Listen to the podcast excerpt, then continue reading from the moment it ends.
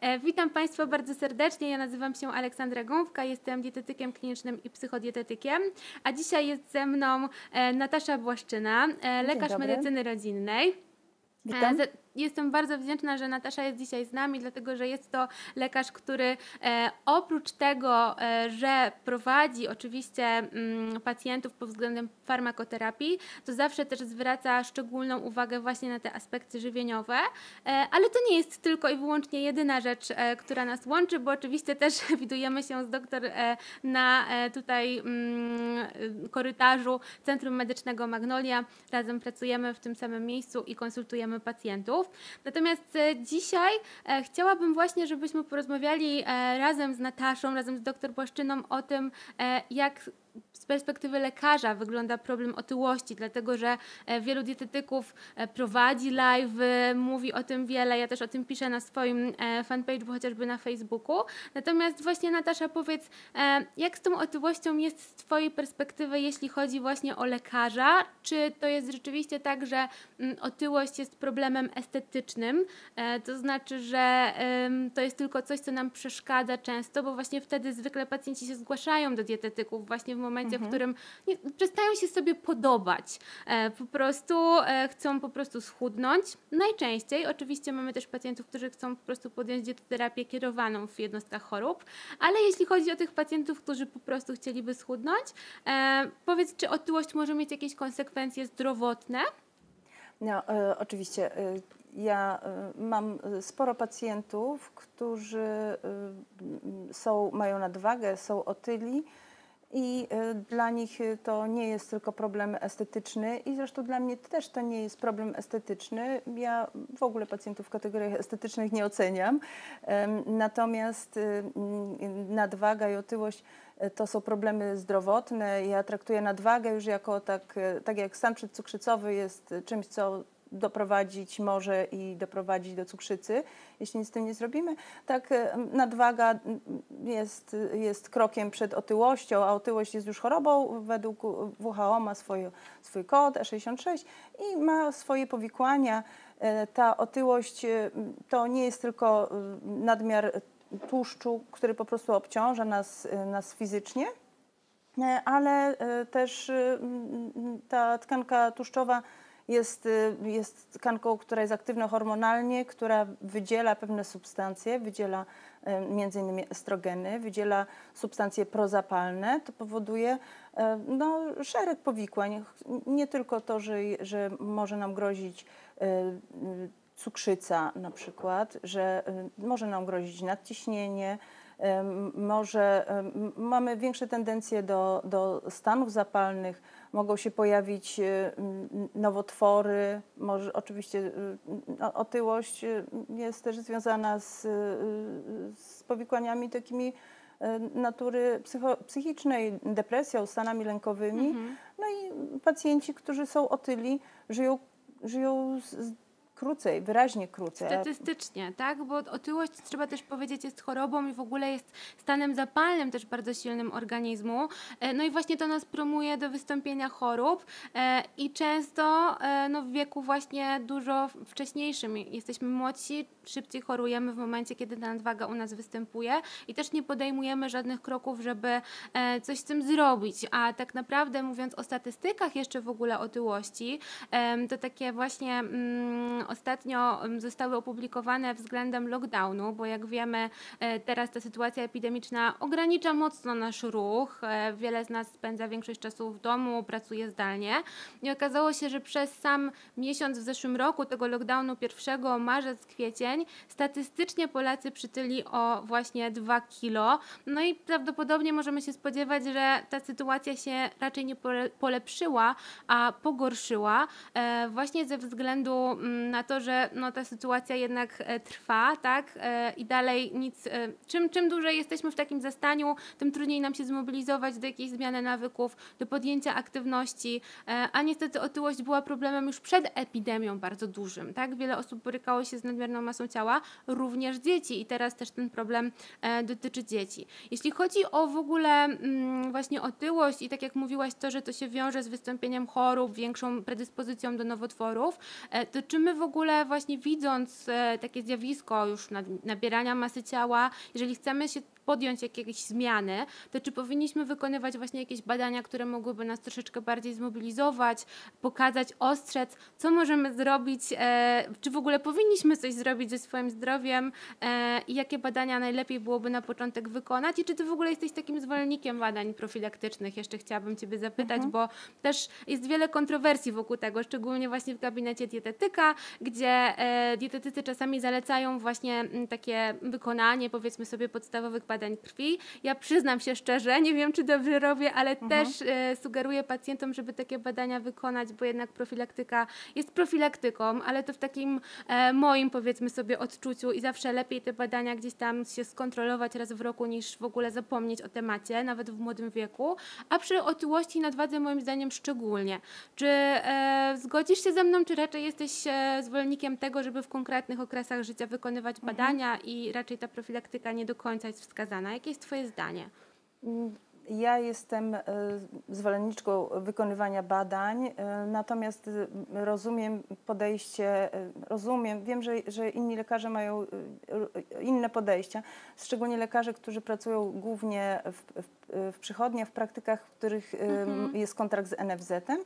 To jest to y, ściśle y, limito, limitowana jest pula badań i niechętnie się zleca te badania.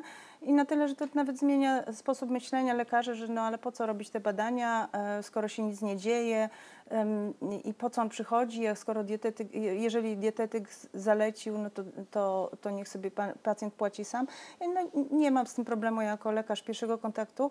E, Natomiast Oficjalne stanowisko jest też, te, też takie, że jeżeli pacjent przychodzi z gabinetu prywatnego, to powinien sobie zrobić badania prywatnie. Jeżeli przychodzi od innego specjalista i, ty, i ten lekarz chciałby te badania mieć, to powinien te badania e, ten specjalista e, mu e, no, na niego skierować, ale to tylko jest kwestia finansowa, rozliczeń. Natomiast jeżeli chodzi o sensowność tego, to jak najbardziej ja uważam, że, że pacjent e, czy otyły, czy z nadwagą powinien sobie e, te badania wykonać. Natomiast no, jeżeli te wyniki wyjdą wszystkie w porządku, bo bardzo często wychodzą w porządku, to niech to nie uspokaja, że, że ale jest tylko troszeczkę podwyższony cholesterol, a tak to nic, więc Właśnie. już nic z tym nie trzeba robić, bo właściwie jestem otyły, ale jestem zdrowy, bo wszystkie badania. To w ogóle nie są wszystkie badania, bo nie da się wszystkiego w organizmie zbadać. Da się zbadać em, kilka wycinków i, i to... Tylko to wskazówki takie, i to są prawda? dla nas jakiś taki, taki, e, taki mm, no powiedzmy taki przesiew naj, najgrubszych problemów i dlatego trzeba to zrobić, żeby te najgrubsze rzeczy wychwycić, ale jeżeli to wyjdzie nie tak, no to jak najbardziej trzeba, trzeba z tym coś robić i działać, ale jak wyjdzie w porządku i mamy otyłość, to e, I tak nie się. brać tego za pewnik, tak? Tak, No nie właśnie, uważać, że, że jestem otyły, ale jestem zdrowy, bo to, to nie tędy droga. Tak? Tym bardziej, że nasz organizm chyba też jest tak, że dąży jednak przez bardzo długi czas do utrzymania tej homeostazy i jednak właśnie czym jesteśmy młodsi, tym mamy te pokłady, pokłady jeszcze wyrównywania tego, co powiedzmy nie do końca e, robimy dobrze w związku ze stylem Mhm. życia. E, No a po prostu z wiekiem niestety te znowu wszystkie sy- sytuacje, e, reakcje w organizmie po prostu się pogłębiają i tak naprawdę to jest to, co ja też pacjentom zawsze mówię, że mm, no, my programujemy zdrowie na każdym etapie swojego życia, nawet jeszcze przed poczęciem, to jaka jest dieta przyszłej mamy, ym, dlatego też zalecamy suplementację, będzie miało wpływ na to, e, jak będzie gdzieś tam to dziecko nawet w wieku dorosłym potem e, się kształtowało. Oczywiście to są gdzieś powiedzmy sobie e, mniejsze procenty, tak, ale cały czas to ma znaczenie. Natomiast może jeszcze powiedzmy o tym właśnie, jakie badania, bo wspomniałaś o cholesterolu, tutaj mamy napisany lipidogram, tam też chyba jeszcze trójglicerydy się e, mieszczą w tych badaniach, które dla mnie Znaczy na ja przykład... tutaj tak mhm, w tych w nawiasach tu, e, tu napisałam, e, co konkretnie tutaj jest tak e, kolokwialnie, jak to, jak to jest określane przez pacjentów, tak? Że, że lipidogram to tak naprawdę jest cholesterol LDL, HDL, trójglicerydy i nie HDL, czyli ten dobry, zły cholesterol i trójglicerydy. Morfologia nam mówi o tym, czy jak, jest, jak wygląda gospodarka żelazem, czy nie mamy anemii, jak białe krwinki. Białe krwinki mówią o stanach zapalnych, mówią o ewentualnie białaczkach, e, no, o tego typu e, problemach. Em, Są, w morfologię wchodzą jeszcze płytki krwi, które odpowiadają za krzepnięcie, natomiast wysokie płytki to też jest e, taki e, wskaźnik stanów zapalnych. Mm, Później idziemy przez glukozę. To, glukoza to jest e, ten pospolity cukier we krwi i to, te badania oczywiście wykonujemy na czczo. Insulina jest badaniem takim dodatkowym, które nam sporo mówi, bo można na podstawie glukozy i insuliny na czczo wy, e, wyliczyć e, wskaźnik HOMA, który jest takim w tym momencie takim jedynym kryterium insulinooporności, takim oficjalnym. Mamy tutaj jeszcze, y, warto zrobić TSH, to y, mówi nam o funkcji tarczycy, próby wątrobowe tak zwane, czyli ALAT, ASPAT, o- ich jest więcej. Jeżeli mamy problem z wątrobą, to można tych badań zrobić jeszcze, poszerzyć sobie o GGTP, o bilirubinę. Kreatynina mówi nam o funkcji nerek. No i badanie ogólne moczu. Czy te wszystkie badania są potrzebne przed przejściem na dietę? No, Niekoniecznie. Po, Chyba, że coś że... dostrzegamy też u siebie na przykład, że się dzieje wyjątkowo z ospałością, tak, albo podejmujemy to na pewno jakieś ta diety. glukoza, morfologia, bo to, to, to są najczęstsze problemy, które wychwytujemy w tych badaniach u osób, mówię o, osobach tak, o, takich młodych, no młodych to dla mnie jest tak powiedzmy, że tam do 50 paru jeszcze. Uwaga, bo Tak? nie wiadomo w jakim wieku są nasi odbiorcy. Tak, ale no to, to, to, to jeszcze tak powiedzmy przed 30, po, po- po 50 lekko, to, to są osoby, u których generalnie tych, w tych badaniach tam mało co, y, co wychodzi. Ym, Jeżeli chodzi o wątrobę, jeżeli chodzi o nerki, nerki to, to zwykle później szwankują. Natomiast morfologia jest fajna, jest nam potrzebna, no bo y, jeżeli Taki jest pogląd. tendencja do na przykład do anemii, to u ko- kobiet jest dosyć częste, to też warto je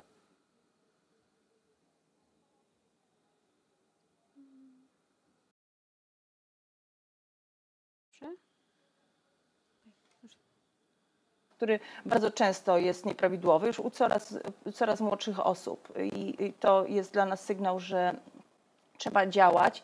E, No chyba, że chcemy przejść na tabletki, ale rozumiem, że to nie, nie ta grupa Nie, odbiorców. nie, nie, I tak, nie tędy droga. Przede wszystkim też trzeba sobie powiedzieć, że właśnie e, nawet przy takich wynikach kr- krwi granicznych, tak, warto e, zacząć, jeżeli jest taka szansa w ogóle u pacjenta od zmiany stylu życia, a dopiero potem ewentualnie włączać tabletki. E, A bardzo często właśnie do mnie trafiają też pacjenci z wysokim poziomem trójglicerydów i często on jest kojarzony też właśnie ze spożyciem dużym tłuszczy trans, ale taka wskazówka praktyczna.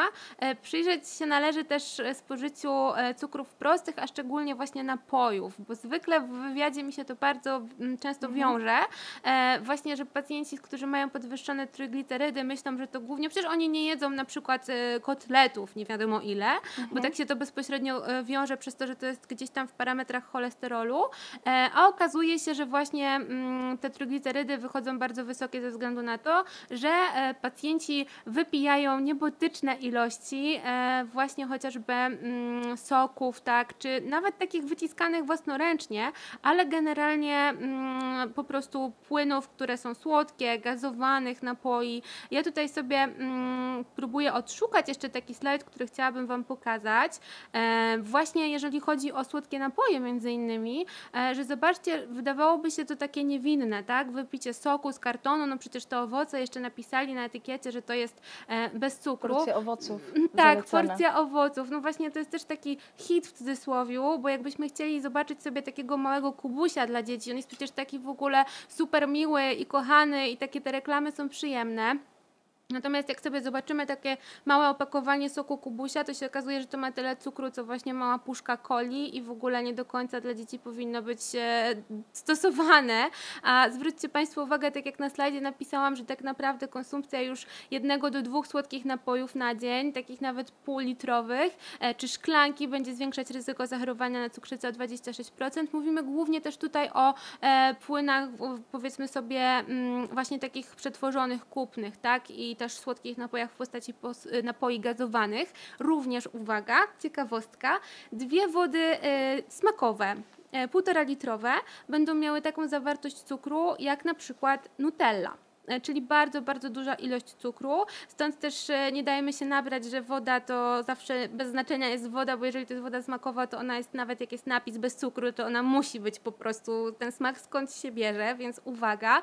No i właśnie jeszcze powiązanie tutaj e, nawet tej niewielkiej ilości słodkich napojów związanych z markerami stanów zapalnych, czyli ten białko ostrej fazy CRP, czy też właśnie lipoproteiny LDL, czyli to jest ten cholesterol LDL, który tutaj właśnie tak jak Natasza powiedziała, będzie nam tak zapychał te żyły, tak? I gdzieś tam w przyszłości może się to wiązać z jakimś po prostu e, miażdżycą, rozwojem, tak? Zawałem. Popraw mnie Natasza, jeśli mówię mhm. źle. Nie, nie mówisz źle. Natomiast moi pacjenci bardzo często e, wypierają się. Oni piją tylko wodę. Nie wiem co prawda, kto mhm. kupuje te wszystkie słodkie soki, które są na półkach, ale no, no, być może akurat nie moi pacjenci. E, piją wodę, ewentualnie piją soki. To e, te soki ja też odradzam, zwłaszcza osobom z nadwagą, bo to, to jest niepotrzebna porcja kalorii i y, ten cukier nie jest opakowany w błonnik, w te wszystkie e, dodatkowe rzeczy, które spowalniają jego, jego wchłanianie, tak jak jest to w, w owocach, w pełnych owocach, więc wyciśniętych soków nie zalecam. Często Dokładnie. pacjenci też, mhm. też, y, znaczy jeszcze z wyciskarki wolnoobrotowej, te takie gęste, gdzie tego błonnika trochę jest, one są fajniejsze, lepsze. Soki z warzyw, tak, z mojej perspektywy są, mhm. są tutaj najlepsze. Natomiast na pewno takie e, soki z kartonu, z, z koncentratu to nie i, i, to na pewno nie do popijania. Ewentualnie traktujemy to jako deser. E, mhm. Jeżeli potrzebujemy coś słodkiego i to nam pomaga, to, to, to można sobie to zatrzymać w diecie. Część pacjentów jeszcze mówi, że oni piją soki domowe, y, y, domowy sok malinowy. Zawsze pytam, czy jest cukrem. No jest trochę tego cukru mm -hmm. i, tak samo jedzą też dżemy domowe, no ale one... Domowej roboty, domowej roboty. roboty. No właśnie też chciałam podkreślić, że ta domowość tych, tych produktów jakby no nie sprawia, że one się stają bezcukrowe. To to jest to też, samo. Też, tak? też często dodajemy mhm. ten cukier, to jest właśnie bardzo fajnie, że powiedziałaś, to jest to samo, e, bo ja z kolei często się spotykam z tym właśnie, że pacjenci na przykład mówią, że e, no generalnie cukier to nie za bardzo, ale potem jak przechodzimy do pytania właśnie o płyny i teraz drodzy Państwo, jeżeli Wy się borykacie też z problemami nadmiaru masy ciała, to postarajcie się przeanalizować też te kwestie, o których mówimy i swoje nawyki, bo tutaj właśnie kwestia na przykład picia kawy, herbaty, no kawy nie słodzę, herbatę jedna łyżeczka ok, albo jedna łyżeczka, miodem. albo tylko miodem, to też właśnie zaraz powiem, to też jest standard. No dobra, jedna łyżeczka, pytanie, ile tych herbat pan, pani wypija w ciągu dnia. No i wtedy się okazuje, że nagle tych herbat jest 5, nawet 6 i do każdej właśnie łyżeczka, a łyżeczka to jest powiedzmy jeszcze takie minimum, bo zdarza się, że niektórzy słodzą 2-3.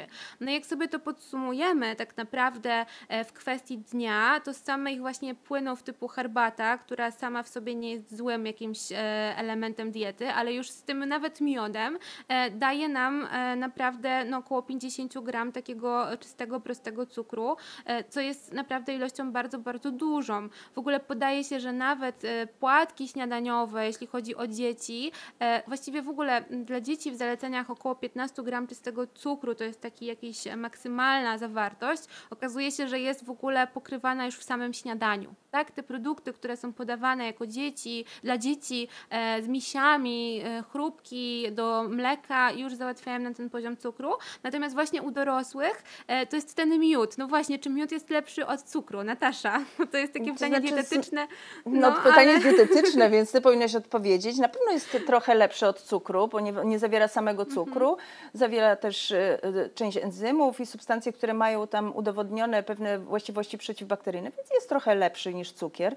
Natomiast jest dalej cukrem prostym, dokładnie, który się łatwo dokładnie. uwalnia, powoduje te, te szybkie wzrosty glukozy i szybkie, y, szybkie uwalnianie insuliny, więc to na pewno y, podobnie jak, jak na przykład dla mnie no, te, to, to słodzenie cukrem, tak jak białym, czy brązowym, czy miodem jest, no, jest zbliżone, tak, umówmy się, mhm. więc generalnie raczej to słodzić nie, no ale to nie tylko chodzi o słodzenie, bo część osób rzeczywiście nie pije słodkich napojów, ale już na przykład jedzenie produktów z oczyszczonej mąki to już jest, um, jest już standardem, prawda? Mhm. Większość osób uważa, że je chleb normalny, biały, I y, normalny, bo wszyscy taki jedzą, no, albo ewentualnie żytni. Żytni jest dla większości osób synonimem ciemny. To Tak. chciałam podkreślić, że żytni ma zabarwienie ciemne, mimo że nie jest chlebem pełnoziarnistym. Oczywiście, jeżeli chleb jest pełnoziarnisty żytni, to jest chlebem pełnoziarnistym, ale większość chlebów żytnich jest dalej z mąki oczyszczonej 720, czyli takiej chlebowej. I to, Mocno. to, jest, to jest taki mniej więcej y, jak ten, jak ten chleb biały, no, tylko inny rodzaj ziarna. Zwracamy uwagę zawsze, jeżeli właśnie jesteśmy przy pieczywie, jeszcze tak Natasza się wtrącę, Mhm. na to, żeby właśnie zawsze sprawdzić jednak skład tego pieczywa. E, macie do tego Państwo pełne prawo, żeby nawet właśnie w piekarni poprosić o recepturę i wtedy naprawdę się można mocno zdziwić. Ja aż żałuję, że nie mam tutaj takiego slajdu właśnie ze składami pieczywa. Nawet jeżeli się ono nazywa e, chleb niskie IG, też bardzo popularny wśród pacjentów.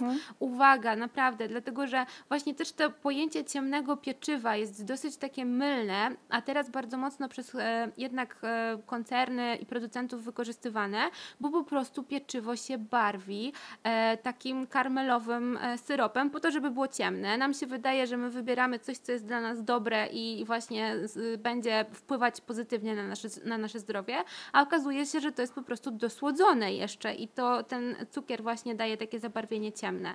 Więc e, sprawdzamy składy.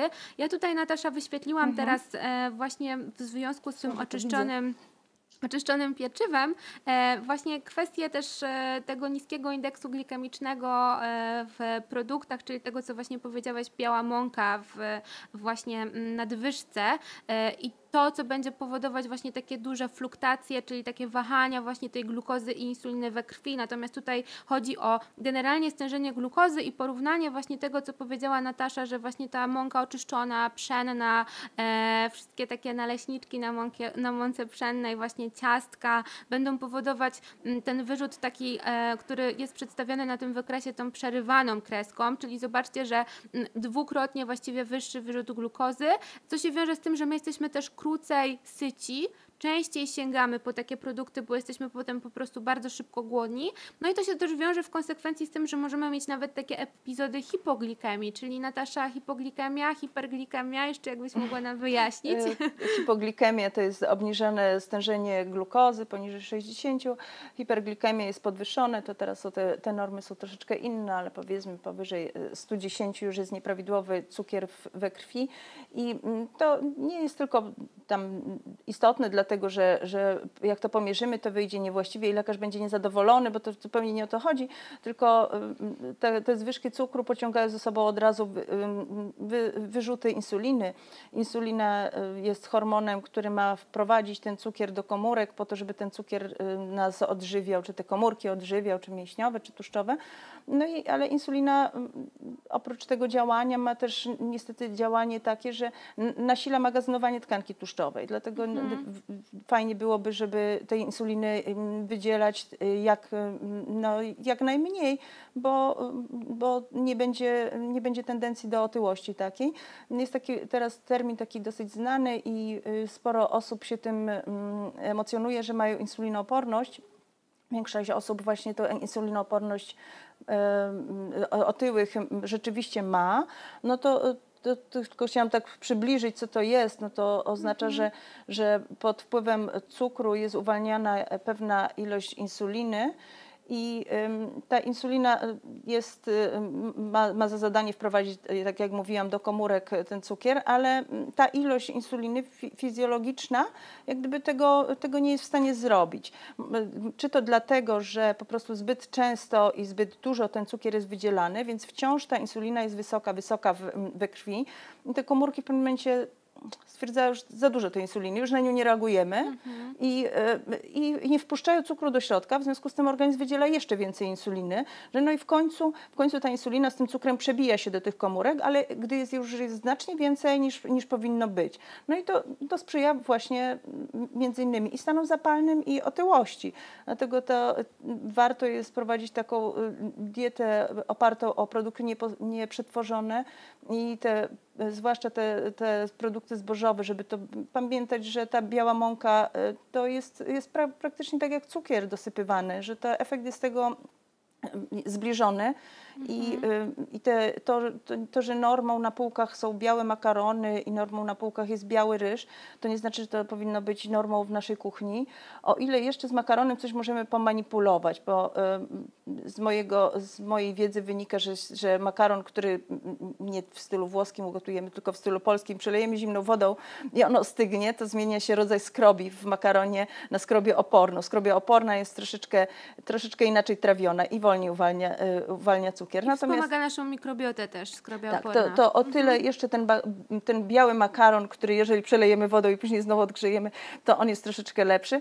No o tyle biały chleb to już nie widzę tutaj dla niego y, uzasadnienia i napoje, słodycze, biały ryż ryż biały też po, po przestudzeniu ma podobne właściwości, ale generalnie raczej powinniśmy iść w, iść w kaszę, iść w produkty, kto, których, których ta, mhm. ta, te łuski ziarna nie są te zboża pozbawione, bo w tej łusce jest mnóstwo mikroelementów, e, witamin, które niepotrzebnie odrzucamy, a moglibyśmy to zjeść i sobie odżywić Wykorzystać, organizm. dokładnie. Tak.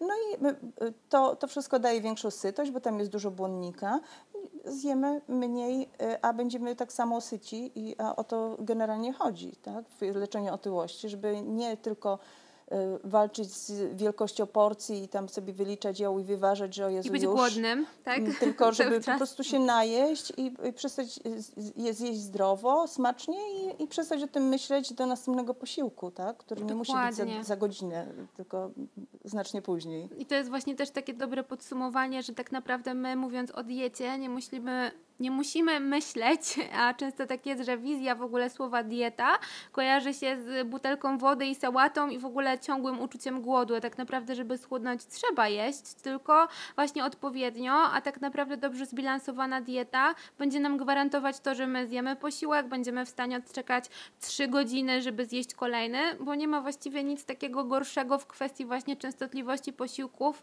e, niż zjedzenie godzinę po godzinie na przykład. Tak, tak jak też często pacjenci e, mówią o mm, pierwszym daniu i drugim daniu, bo to jest taka polska tradycja z jedzonym właśnie gdzieś tam e, zjem zupę i za półtorej godziny zjem drugie danie. Ja raczej tutaj się skłaniam ku odstępom pomiędzy posiłkami, no takich chociaż dwóch godzin właśnie, żeby ten układ pokarmowy mógł się tak zatrzymać, żeby te stężenia hormonów właśnie, które też odpowiadają za procesy trawienne mogły się e, troszeczkę opaść, chociażby ta insulina, żeby potem za jakiś czas znowu pobudzona została właśnie stężeniem glukozy i żeby to proces spokojnie mógł przebiegać, a nie tak, że ten nasz układ pokarmowy jest taki cały czas pobudzony, bo cały czas do niego wpada coś.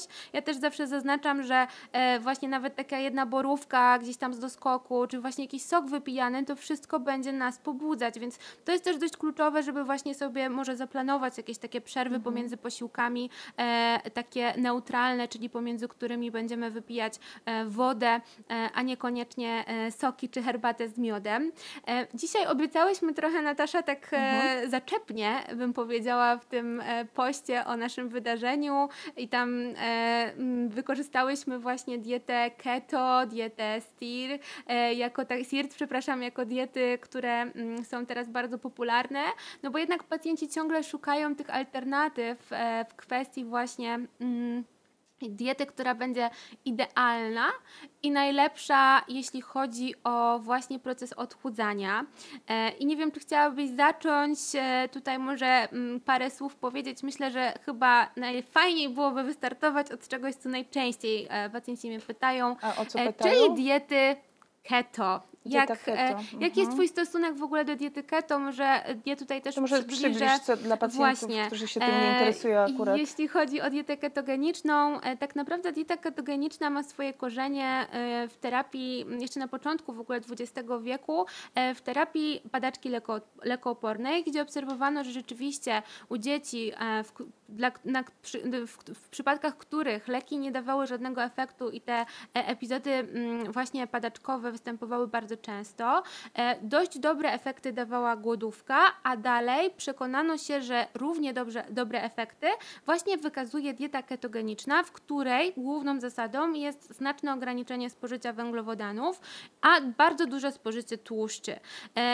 Uznano, że dużo lepsze efekty właśnie i mniej może właściwie ubocznych efektów daje mm, dieta ketogeniczna w przypadku takich dzieci niż głodówka, no bo głodówka jest jednak dosyć e, takim szokiem No nie dla dla dzieci, organizmu. umówmy się, I nie no. dla dzieci, no właśnie, w skrócie, kro, kropka, tak, pani doktor. E, I dlatego też uznano, że ta dieta ketogeniczna rzeczywiście daje dobre efekty i warto się nią interesować. Natomiast ta dieta keto, o której mówimy teraz, ma korzenie w diecie właśnie, którą stosowano u dzieci, natomiast jest nieco czymś innym, no bo jednak zaczynamy ją wykorzystywać do mm, redukcji masy ciała. E, tutaj w tej diecie zakładamy, że tak naprawdę mm, możemy sobie rozłożyć makroskładniki, czyli białka, węglowodany i tłuszcze na taki stosunek 4 do 1, gdzie 4 to są 4 jednostki tłuszczy, a 1 to jest jednostka węglowodanów i białka, gdzie węglowodany zakładamy, że spożywamy poniżej 50 gram, e, co jest tak naprawdę ilością bardzo, bardzo małą. A co to jest 50 gram węglowodanów? Ola, może powiedz tak na przykład na chleb. Ile kromka chleba, czy dwie kromki chleba? Dwie kromki chleba maksymalnie. To zależy jeszcze jaki chleb, tak? Natomiast e, generalnie. No to nie jest tak mało. Mhm, myślałam, To, to, to, to, nie jest, to nie jest tak mało, natomiast e, generalnie e, jeśli chodzi o mm, całościowo e, dietę keto, e, to problemem e, tym, co dosyć mocno gdzieś tam możemy wiązać, jest właśnie wejście w ogóle kluczem diety keto, może tak jeszcze, bo, bo trochę się wybiłam z rytmu tym pytaniem, jest wejście w stan ketozy, bo to jest troszeczkę coś innego. Nasz organizm e, generalnie żywi się jednak glukozą, tak w takim e, standardowym pojęciu, a tutaj chodzi o wytworzenie takiej reakcji, w której będziemy się odżywiać właśnie stan, e, tymi ciałami ketonowymi, właśnie za pomocą tego, że dostarczamy główny jakby taki energię, e, pożywkę e, z mm, diety w postaci tłuszczy. No i pytanie, czy to jest dobre rozwiązanie z perspektywy właśnie takiej fizjologii, e, bezpieczne? Jakie jest zdanie Twoje, Natasza, jako lekarza? Mm, Ja na ten temat raczej mam takie zdanie, że jeżeli wchodzimy w jakiś sposób odżywiania, jakąś dietę, to, to, to, to raczej mm, mamy z założenia, że mamy to utrzymać. To nie jest tak, że wskoczymy w dietę e, i zakończymy i wracamy do tego, co nas doprowadziło do tego stanu, bo wrócimy do tego, e, do tego chorobliwego stanu. I- jak również uważam, że otyłość, która jest chorobą, nie można leczyć czymś, wprowadzaniem się w stan choroby, bo jakby nie patrzeć, ketoza to jest kwasica, to jest, to jest stan chorobowy, więc nie jest to stan fizjologiczny dla organizmu i na dłuższą metę ciągnięcie tej diety byłoby no, niewłaściwe. W związku z tym, a jeżeli nawet by ktoś umiał, to y, a, a trudno jest wytrwać w takim reżimie, to, y, to byłoby to niezdrowe. Natomiast no, pacjenci mówią, że to jest je- jedyna, y, jedyna dieta, która u nich, y, która u nich działa, która, która, która, na której rzeczywiście chudną i nie czują głodu. Więc jest to, jest to no, takie plusy, że, że się chudnie. No, w związku z tym, jeżeli się chudnie, no to wiadomo, że od razu spada stężenie glukozy, na przykład przy, przy, u osób, które mają jakiś stan Tak. przedcukrzycowy, cukier, no bo mm, samo, samo zmniejszenie masy ciała, niezależnie jaką metodą, nawet najgłupszą, e, o 5% e, powoduje, że na przykład e, cofno, cofnie się stan przedcukrzycowy, czy cukrzyca przejdzie w stan przedcukrzycowy. W każdym razie o, o stopień niżej można się wy, można wycofać Poprawić się z, z początkowych etapów Mhm. tak, cukrzycy. Natomiast no, oficjalne na przykład stanowisko Europejskiego Towarzystwa Kardiologicznego to jest takie, że diety niskowęglowodanowe, czyli tak na przykład dieta ketogeniczna, też dieta paleo, o której nie wspomniałyśmy, na czym ona polega, ale to zaraz Moda na dietę paleo chyba trochę przeszła, nie? Już takie mam wrażenie, że dieta paleo jest czymś, co, co troszeczkę już odeszło w No. niepamięć. Właśnie chyba dieta keto, tutaj tą No ja dietę to widuję paleo. jeszcze, pacjenci się tym nie chwalą, ale chwalą się właśnie dietą keto, dietą wysokobiałkową. No to wszystko, to wszystkie diety się mniej więcej opierają na, na wykluczaniu pewnego rodzaju węglowodanów, które em, jest to zupełnie nieuzasadnione. W każdym razie Towarzystwo Kardiologiczne kalorii. Mhm. uważa, że no, na podstawie nie jakiegoś tam widzi mi się swojego tylko przeanalizowania badań, jeżeli chodzi o śmiertelność u osób, które prowadzą taką dietę, no jednoznacznie się wypowiada, że to są diety niezdrowe i należy ich unikać. No jest e, to dieta, która e, niestety daje e, ryzyko nasilenia miażdżycy, a miażdżyca jest, jest przyczyną choroby wieńcowej, y, zawałów, udarów. No, choćby z tego względu no, no nie warto y, się, y, bo rozumiem, że z tej otyłości leczymy się nie dlatego, żeby być ładnym tylko i wyłącznie, choć na pewno też, y, tylko dlatego, żeby być zdrowym, no to wprowadzać się w stan, który nas może pogorszyć nam stan zdrowia jeszcze bardziej, zupełnie jest, jest bez sensu. Może, może być kamica nerkowa, bo to jest spore obciążenie też. No, kwasica, nerki są takim narządem, który bardzo dba o równowagę kwasowo-zasadową, bardzo stara się nadrobić to, jeżeli, jeżeli, jeżeli jest odczyn kwaśny, to, to natychmiast próbuje go, go wyrównać i więc te nerki mają, mają dużo pracy. Y, y, może to zaowocować też i, i kamicą nerkową, i osteoporozą, to wyciąganie, tak, tak zwane wyciąganie wapnia z, z kości. Diety eliminacyjne chyba też mają taką w ogóle charakterystykę, że właśnie gdzieś tam są niedoborowe bardzo często, bo jednak wyrzucamy dużą część produktów spożywczych, a dieta keto taką jest, prawda? Tak, bo że opieranie się, opieranie opieramy się w 40% na, na tłuszczu, a tłuszcz taki wyizolowany, bo, bo y, jeżeli mielibyśmy jeść rzeczywiście takie po prostu tłuszcz oczyszczony, to tam praktycznie oprócz jakichś tam kilku witamin rozpuszczalnych w tłuszczach, troszkę kwasu omega-3, to tam właściwie nic więcej nie ma, a my potrzebujemy mhm. troszeczkę więcej i tam nie ma żadnych mikroelementów, więc no. Tam też jest tak, tak naprawdę, że w, dużym, w dużej części, bo dieta keto daje dosyć szybkie efekty, bo jak tutaj Państwo widzicie na slajdzie, e, ja wykorzystałam e, taki raport, który jest publikowany, co roku i bierze pod uwagę analizę wielu modeli żywieniowych pod różnym kątem. E, I tak naprawdę dieta ketogeniczna okazało się, że zajęła jedno z pierwszych miejsc na podium w kategorii diety, która daje mm, właśnie szybkie efekty utraty masy ciała. Natomiast warto zaznaczyć, że patrząc z perspektywy fizjologicznej, nie zawsze ta utrata masy masy ciała tkanki tłuszczowej. Bardzo często jest to spadek zawartości wody w organizmu w tkankach, które e, gromadzą glikogen. E, stąd też to nie do końca jest taki proces, e, powiedzmy sobie, prawidłowej utraty masy ciała, chociaż i tak bardzo często to się przekłada na lepsze wyniki. Niemniej jednak, jak sobie zobaczycie, na ten, może ja jeszcze wyświetlę taki slajd, który też pokazuje, jak w ogóle to badanie było prowadzone, bo ono było, znaczy badanie, takie powiedzmy sobie ranking tych, tych wszystkich diet. Ono ono brało zarówno pod uwagę dietę paleo, jak i diety roślinne, dietę, e, dietę mm, DASH czy dietę śródziemnomorską. E, I tutaj, jeśli chodzi o kategorie, brano pod uwagę kwestie właśnie tempa utraty masy ciała, e, kwestie tego, jak na przykład będzie ta dieta wpływać na predyspozycję do wystąpienia cukrzycy typu drugiego, czy też właśnie chorób sercowo-naczyniowych.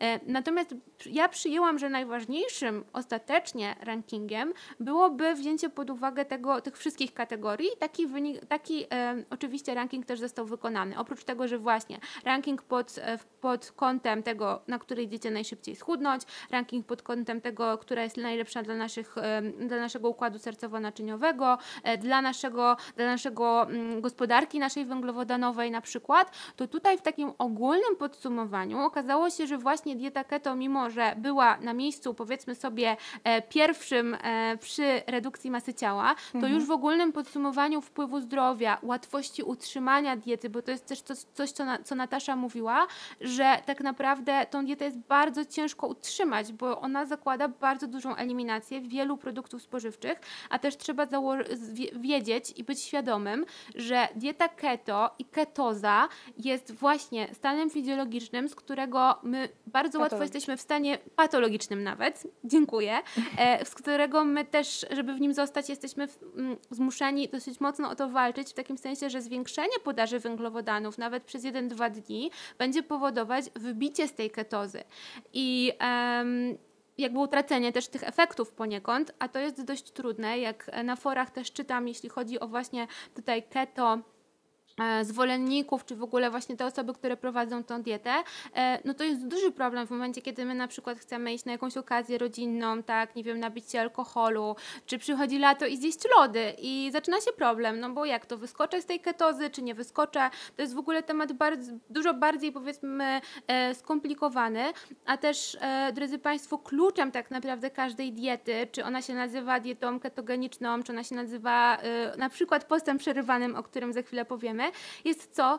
To, co my w tej diecie jeszcze będziemy spożywać, bo mm, coś może być źródłem tłuszczy, ale źródłem tłuszczy może być boczek i źródłem tłuszczy może być też orzech. I to nie jest to samo. Jeżeli ktoś dietę keto pakuje e, jajecznica z ośmiu jajek na boczku i maśle, tak, i do tego potem ryba wędzona z serem tłustym na przykład, bo no, tego tłuszczu potrzebujemy dużo wtedy, żeby się też najeść żeby w ogóle pokryć to zapotrzebowanie, e, no to zaczyna być też problem. A na przykład zapominamy całkowicie o tłuszczach na przykład roślinnych w takiej diecie.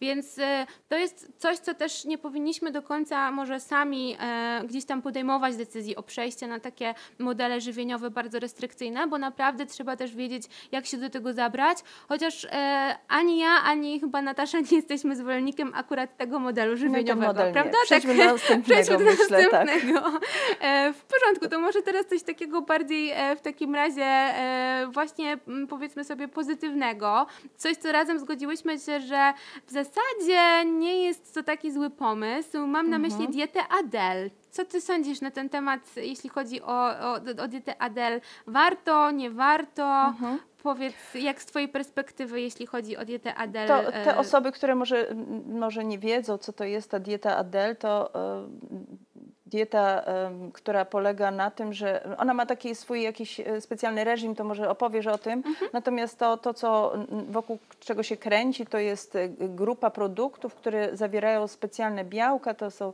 białka, którym się przy, przypisuje rolę wyciszania genów starzenia i... Anti-aging, czyli to, co tak. chcemy, tak? Być pięknie młodzi i zawsze szczupli. Zgadza się. I również e, one mają regulować w jakiś sposób Mm, gospodarkę hormonalną, e, wpływać właśnie na to, że jeżeli będziemy włączać te diety do, do diety, to właściwie bez jakoś tam specjalnego wysiłku będziemy chudnąć. Czy tak jest? No, nie wiem. Natomiast te produkty ja wymienię może, bo to są, e, bo w zasadzie są to w większości przypadków fajne dobre tak, produkty. Na przykład jarmuż. Tam sporo jest, rzecz, sporo jest produktów, które są, e, których ludzie, tacy zwykli ludzie powiedzmy, nie wiedzieli jak to jeść w ogóle i że takie coś się jada. Na przykład jarmuż, tak? Soki z jarmużu. No nie jest soki, koktajle. Chipsy z e, jarmużu są bardzo fajne, można zrobić i naprawdę smakują jak chipsy. W sensie takim, że są do, do, do pochrupania, można je wrzucić do piekarnika, ale jak najbardziej jarmuż to taki protip teraz, chwila mm. przerwy. Jarmuż można. Jest, no, jest, y, jest bardzo zdrowym produktem. Inne zieleniny też, y, z tego co pamiętam, tutaj nie mam wypisanej, ale tak, wiem, że, że rukola mhm. jest też y, spośród zielonych, liściastych warzyw. One są bardzo bogate odżywczo, więc jak najbardziej to nauczenie ludzi jedzenia zielonych warzyw liściastych, super sposób. Czerwone wino niekoniecznie, tak? Mówmy się, Paradoks że... francuski, prawda? że wino czerwone no, to nie jest coś, co mm, co powinniśmy spożywać codziennie. E, e, o wiele więcej przeciwutleniaczy, to jest zawsze to podkreślanie, że czerwone wino to ma przeciwutleniacze, że działają e, na układ krążenia, no to tak nie działa. Więcej jest w skórkach winogron niż w tym czerwonym winie, więcej w winogronach czerwonych, jedzmy czerwone Borówkach. winogrona, borówki, jagody. Będzie, to wszystko, co ma czerwone zabarwienie, będzie miało te, te same substancje bez zawartości alkoholu. Alkohol jest dla ludzi oczywiście i są pewnie tam jakieś uwagi, że, że w jakiś on tam sposób może korzystny wpływa na układ krążenia, natomiast no, zdecydowane stanowisko medyczne jest takie, że każda ilość alkoholu, każda regularnie spożywana sprzyja nowotworom i kropka. I w związku z tym nie powinien być regularnym składnikiem diety, e, więc to, no już nie mówiąc o tym, że nie trudno utrzymać, się go w ogóle, czy, czy, trudno utrzymać dietę, jak się napijesz e, lampkę czerwonego wina, bo wtedy nagle puszczają hamulce i, i okazuje się, że apetyt jest większy i to może nie. nie Czerwone wtedy. wino nie do końca, tak? Ale trzeba też zrozumieć, mm. że właśnie generalnym takim przesłaniem tej diety jest właśnie zawartość tych przeciwutleniających substancji, które działają e, antyoksydacyjnie, czyli wyciszają procesy zapalne, właśnie wspomagają, e, powiedzmy sobie, tą naszą młodość i przeciwdziałają tym procesom starzenia. Natomiast e, też m, no, ta dieta jednak nie cieszy się zainteresowaniem, dlatego że ona jest taka super zdrowa, mam wrażenie, tylko dlatego, że Adele schudła na niej bodajże 42 kg kilo, nie? I tam jakby, jakby zapytać ludzi, z czym się kojarzy ta dieta, to by powiedzieli, że szybko się chudnie i fajnie się wygląda. Mhm. Tam o tych substancjach przeciwutleniających to może nie część osób wie, ale niekoniecznie. Natomiast ta dieta... Że ona tak szybko działa, to znaczy z tego, co, co ja wiem, to ona działa szybko w pierwszym etapie, kiedy tak. są, są włączone y, rzeczywiście posiłki y, płynne na bazie soków i jest spora utrata. No, no, twórcy tej diety twierdzą, że to jest utrata tkanki tłuszczowej, natomiast jakoś, y, ponieważ to dosyć szybko wraca, to, to po, po zjedzeniu kilku normalnych posiłków, to jednak ta tkanka tłuszczowa to jest, jest wątpliwe e, określenie, że to tyle się schudło. Nie pamiętam, ile tam się chudnie na pierwszym etapie, oni zawsze gwarantują w okolicach 3 kilo. Tak, 3 do 5 kilo, tak? Mhm. Tylko to też Natomiast trzeba no pamiętać jest... właśnie, że to jest efekt, który możemy uzyskać właściwie każdą inną dietą, biorąc pod uwagę, że będziemy jeść 1000 kalorii, co nie do końca dla każdego powiedzmy sobie jest dobrym rozwiązaniem. No po prostu jest to redukcja ilości kalorii w diecie, tak, która będzie etapie, się przekładać. Na tak, tak, mhm. tak, na, w pierwszej fazie, tak, ale to też tak jak powiedziałaś, w tej pierwszej fazie najwięcej się chudnie, no bo tak, dlatego, że wiem, mamy że pacjenci redukcję. na przykład często mówią, że już jak są na, na kolejnym, to już nie chudną, nie wiadomo czemu. No dlatego, że tam w ogóle nawet nie nie ma mowy o kaloryce no, dalej, nie? No, nie ma mowy o kaloryczności, etapach. natomiast są produkty z, z tak różn, o tak różnej wartości e, energetycznej, że to można naprawdę z, zrobić wszystko z nimi, tak? Można mhm. się najeść rukoli i będzie się na nią y, sałatkę z rukoli. oliwą, orzechami dodać. To I, będzie... Może to być kaloryczne, może to być niekaloryczne. Można zjeść michę kaszy z, tam z jakiegoś powodu, e, ponieważ w tych książkach z, z, z proponowanymi jadłospisami pojawił się ser halumit, więc jest szał. Ja widziałam y, te, te talerze osób, które sobie pokazują, co, co robią na diecie SIRT. Tam tego sera halumi, który jest tłustym serem, y, który nie jest ogólnie jakimś dietetycznym daniem, na, nakrojone y, pół kostki albo i cała jako, jako posiłek trudno, trudno tutaj podejrzewać, że to się będzie chudło na takiej, y, no na takiej diecie. Jeżeli to będzie się jadło jeszcze dosyta, po, zje się miskę jeszcze kaszy gryczanej y, i, mm, no i w zasadzie bez żadnych ograniczeń. Tak, tym warunkiem utraty masy ciała, zobaczcie, to jest też takie bardzo moje ulubione zdanie, w takim sensie, że je często też przedstawiam na webinarach, że właśnie mam problem z tym, że no przytyłam, przytyłem, jak pytam pacjentów Pana subiektywnym zdaniem, co może być przyczyną, że te problemy z masą ciała się pojawiły, to jest właśnie to, że no nie mam czasu, tak, e, dużo pracuję i to wszystko jest w ogóle powodem pracy. Natomiast no nie oszukujmy się, ale tak naprawdę to, co się przyczynia w takim zero-jedynkowym rozumieniu u osób zdrowych na to, że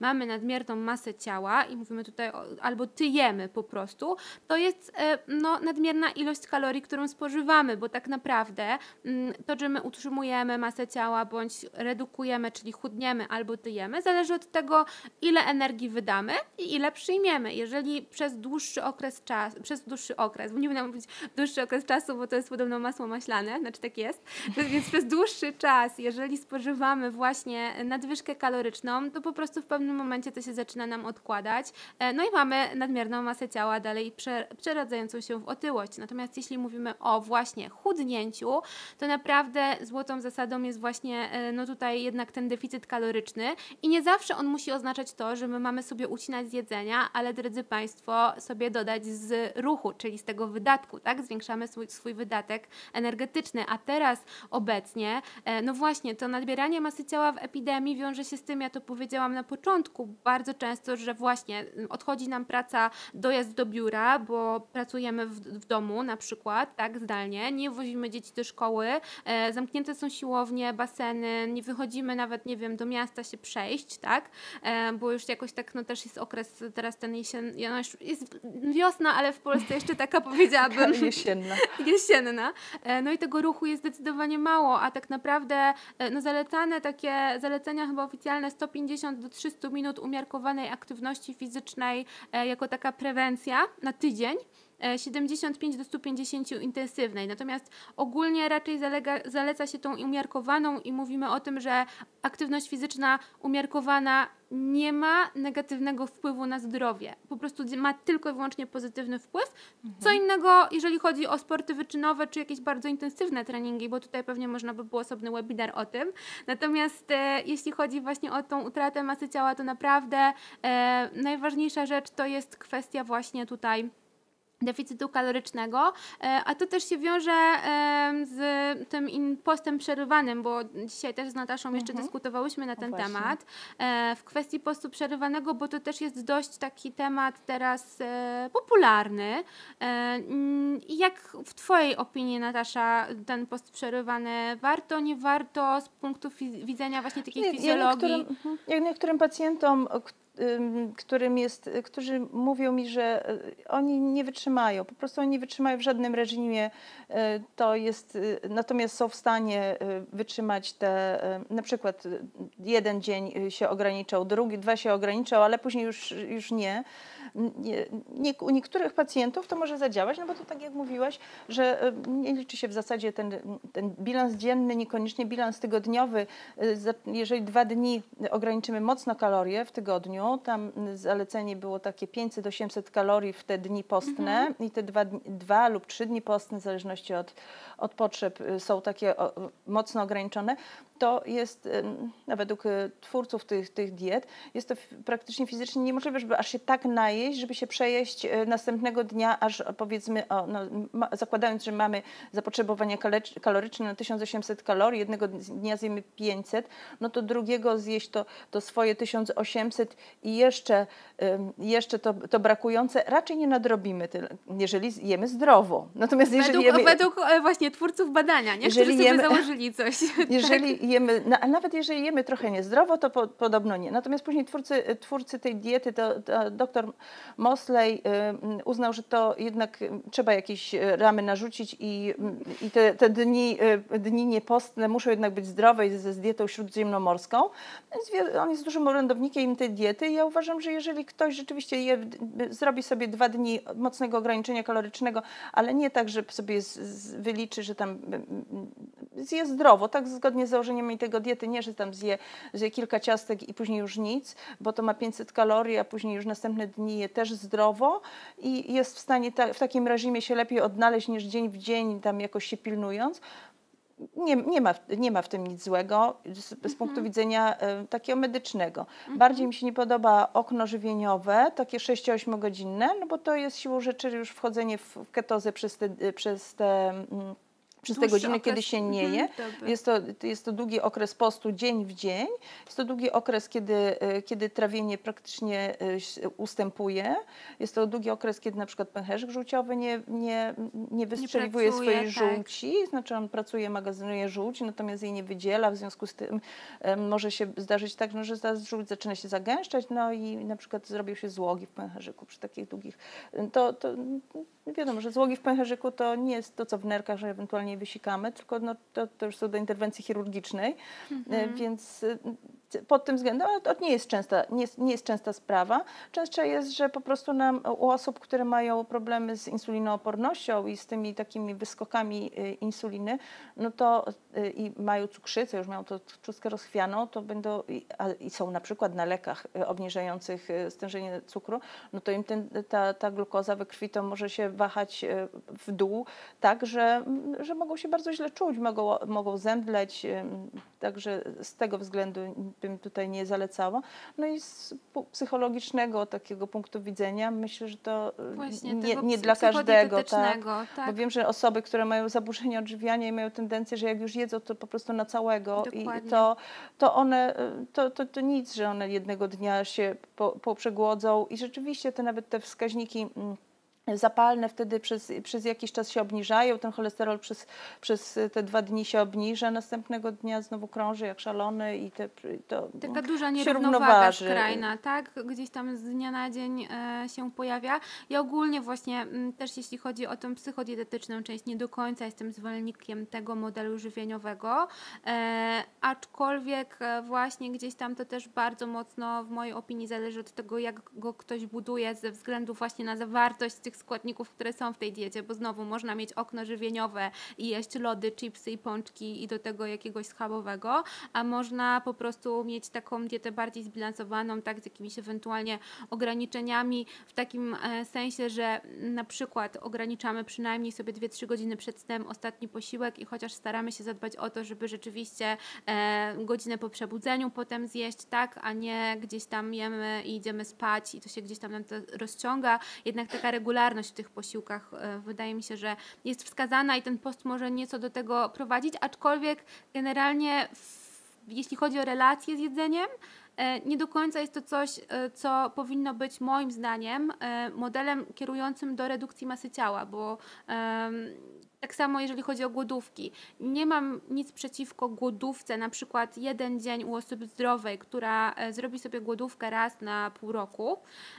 Natomiast jeżeli ktoś podejmuje mm, pomysł głodówki przez tydzień ze względu na to, że chce szybko, łatwo schudnąć, nie do końca, dlatego że to nie załatwia problemu relacji z jedzeniem, tego, że właśnie po tym tygodniu prawdopodobnie zjemy więcej i nic się dalej nie wydarzy, tak? E, nie będziemy chcieli do tej gotówki wrócić. Mhm. Uczy nas to też takiego szybkiego, takiej drogi na skróty, o której chyba dzisiaj chciałyśmy mówić, że nie do końca jest e, słuszna, bo jednak no, taka optymalna m, mm, utrata masy ciała, tak, to jest takie pół kilograma tygodniowo, a nie dwa, trzy e, na dzień dobry albo 10 w miesiąc, nie? Jakby mimo wszystko ta utrata masy ciała powinna być kontrolowana i świadoma i jest to stety niestety niestety proces wymagający czasu, cierpliwości e, i to są te elementy, myślę, które dla pacjentów są wyjątkowo trudne i skłaniają ich do właśnie szukania takich rozwiązań e, w dietach alternatywnych e, i takich upraszczających.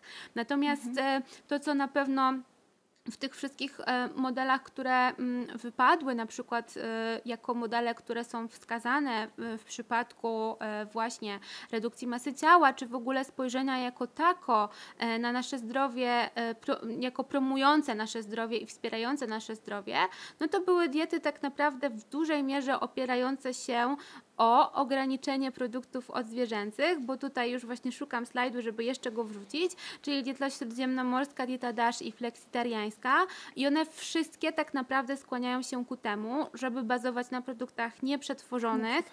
E, to, jest, to jest w ogóle klucz, tylko jeszcze może ja też powiem, e, co to znaczy produkty nieprzetworzone, przetworzone, bo też nie dla każdego... Trochę tam omówiłyśmy, jeżeli chodzi o węglowodany, prawda? Tak, ja już e, wyświetliłam, wiem, że teraz nie to, co chcecie zobaczyć, ale już pokażę e, tylko takie małe, małe podsumowanie właśnie tutaj klasyfikacji produktów wysoko przetworzonych. Pamiętajmy o tym, że właśnie orzechy na przykład, produkt bardzo zdrowy, produkt w naszej diecie pożądany.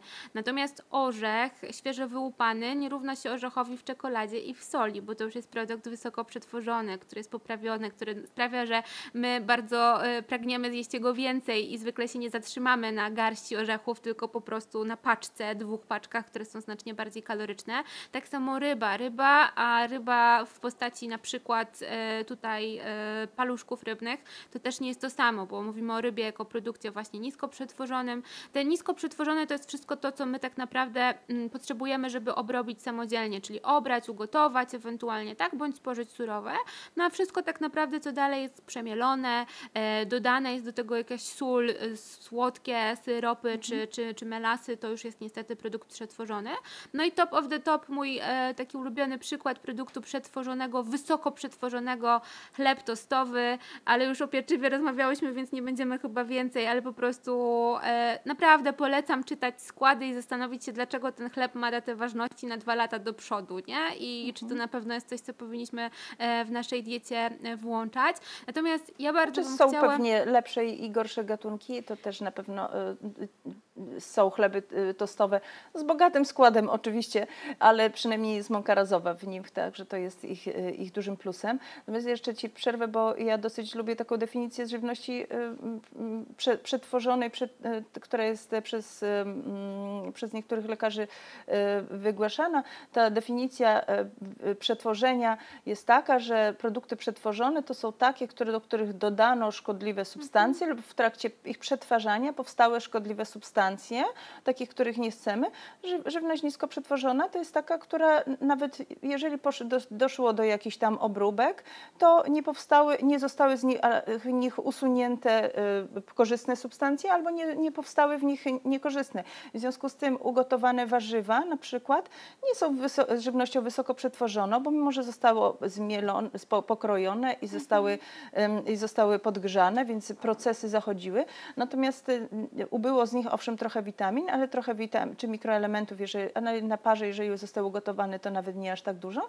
Natomiast część została, jest, zyskała większą przyswajalność. W związku z tym nie traktujemy tego jako żywności wysoko przetworzonej. Tak samo nawet produkt, który ma powiedzmy mniej, y, mniej krótki skład, ale jeżeli go przeczytamy i tam praktycznie substancja po substancji, to większość z nich jest neutralnych to to jest lepszy produkt niż taki, który mamy y, wzmacniacz smaku, y, barwnik y, i konserwant. Tak? To są mhm. takie substancje, których przede wszystkim który, i, i cukier, to ta, takich substancji w składzie unikamy. Więc ta, tak jak gdyby duże składy, długie składy nie są jednoznaczne z tym, że, jest to, że to są tak samo złe produkty, tylko trzeba się nauczyć te, te składy czytać. To, to też jest, jest proces, tak? To nie, tak, nie zachodzi myślę, od razu. Też, e, można by przygotować na ten temat osobne spotkanie. Zgadza ale się, bo chyba portale... już minęła godzina naszego tak, spotkania, e, ale chciałabym jeszcze wrócić, wrócić do tych diet, teraz jeszcze tylko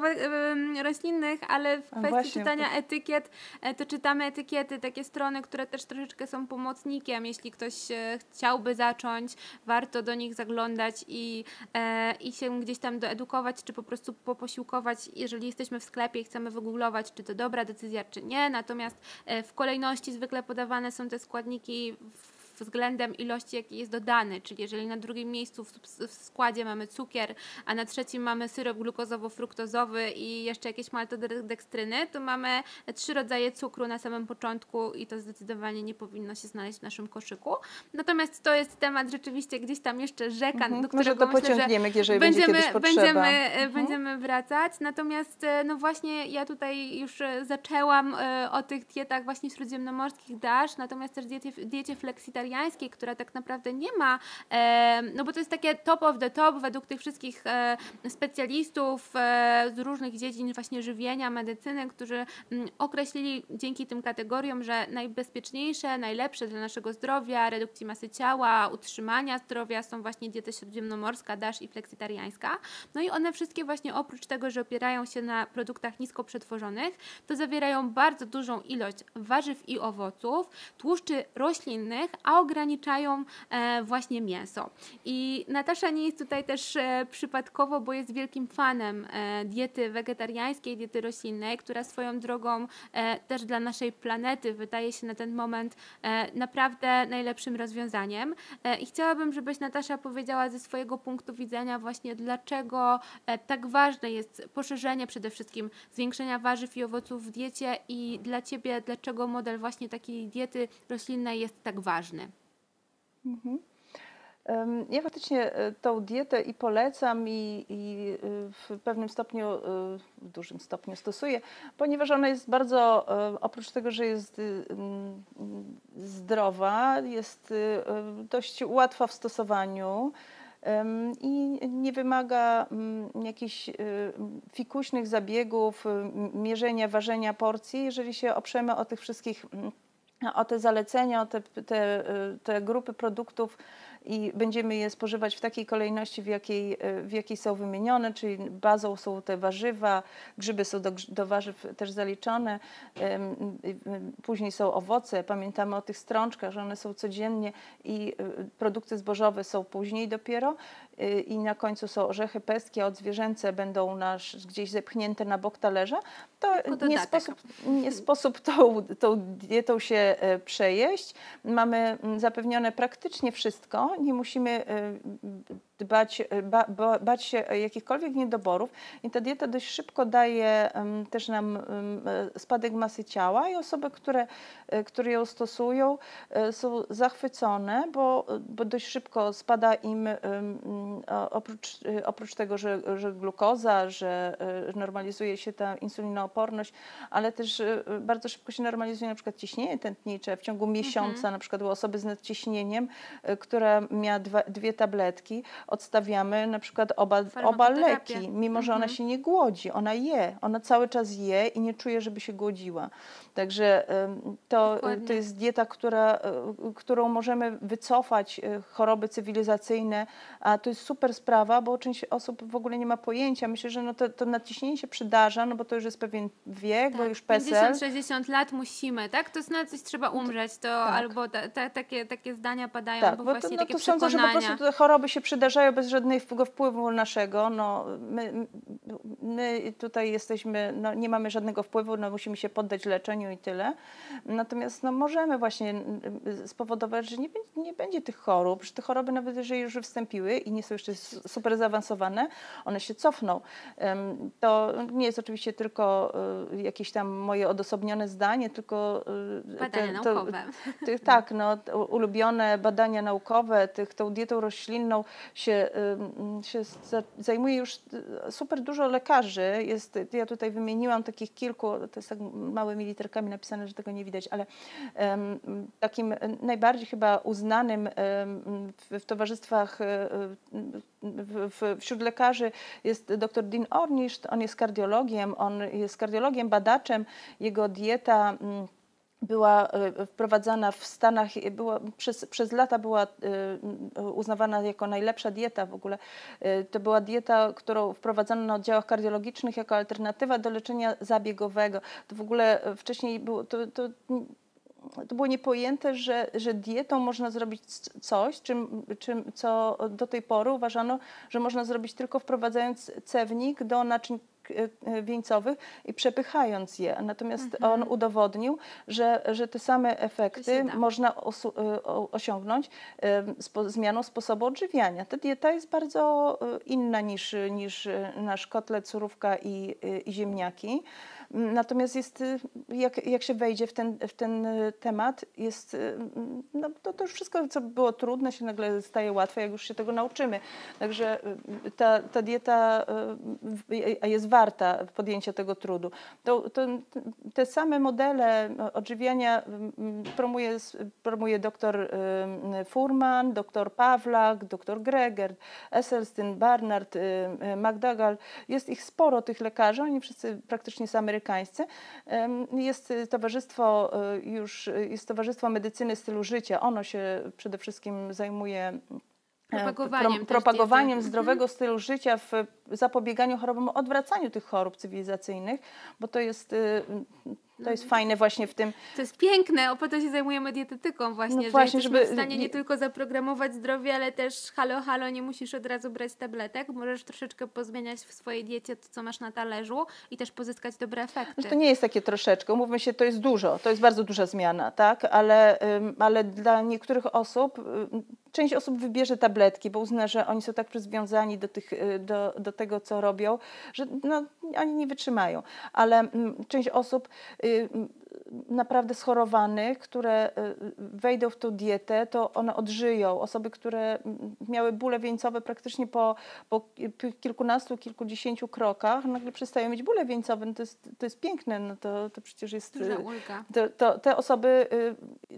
nie robią tego głównie dlatego, że nie wiedzą, że coś takiego jest, bo bardzo wielu lekarzy się tym nie interesuje, no bo my tak na studiach to raczej mm, mm, dietetyki nie mamy, a właściwie nie raczej, tylko nie mamy, a później skupiamy się na tym, czego nas nauczono, na dobieraniu odpowiednim tabletek, no i, i później sterowaniu, żonglowaniu tymi tabletkami i, e, i ewentualnie jakimś takim ogólnym pouczeniu, zmiana trybu życia i, i mm, bez specjalnego nadzagłębienia się y, z tym pacjentem, co to, co to by miało być, y, jakieś takie, co, co nam przyjdzie do Zmiana głowy. Znaczy nie co nam, bo akurat mi nie, niekoniecznie przyjdzie do głowy, ale część lekarzy rzuca jakimiś ogólnikami, pacjent dalej z tego nic nie wie, y, albo wyciąga mylne wnioski, że może może, powinien, może to już się z tego nic nie da zrobić. I dlatego ja, ja jakoś chciałabym tutaj uczulić, że, że jest taka opcja, że warto się tym zainteresować, że to nie jest jakiś szarlatanizm, jakiś wymysł tam e, mój i Oli na przykład tutaj właśnie, który powstał pół godziny. Przekonujemy e, pół godziny przed, godzinę.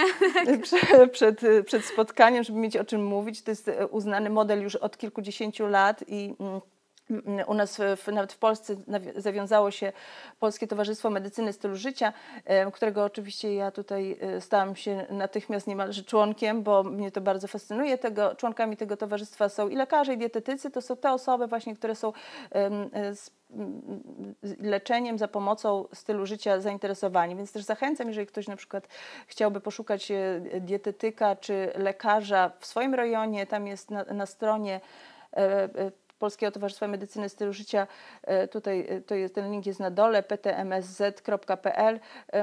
Tam są, tam są namiary ewentualnie na, na inne osoby, jeżeli do nas macie daleko akurat, tak? tak. E, super. Ja ze swojej strony powiem, że bardzo często mm, pacjenci właśnie, którzy e, w ogóle, m, którym proponuje się właśnie na przykład przejście na dietę wegetariańską albo który, którzy są już nią zainteresowani, e, ale bardzo często właśnie boją się, że to jest dieta niedoborowa, co jest właściwie takie bardzo mylne.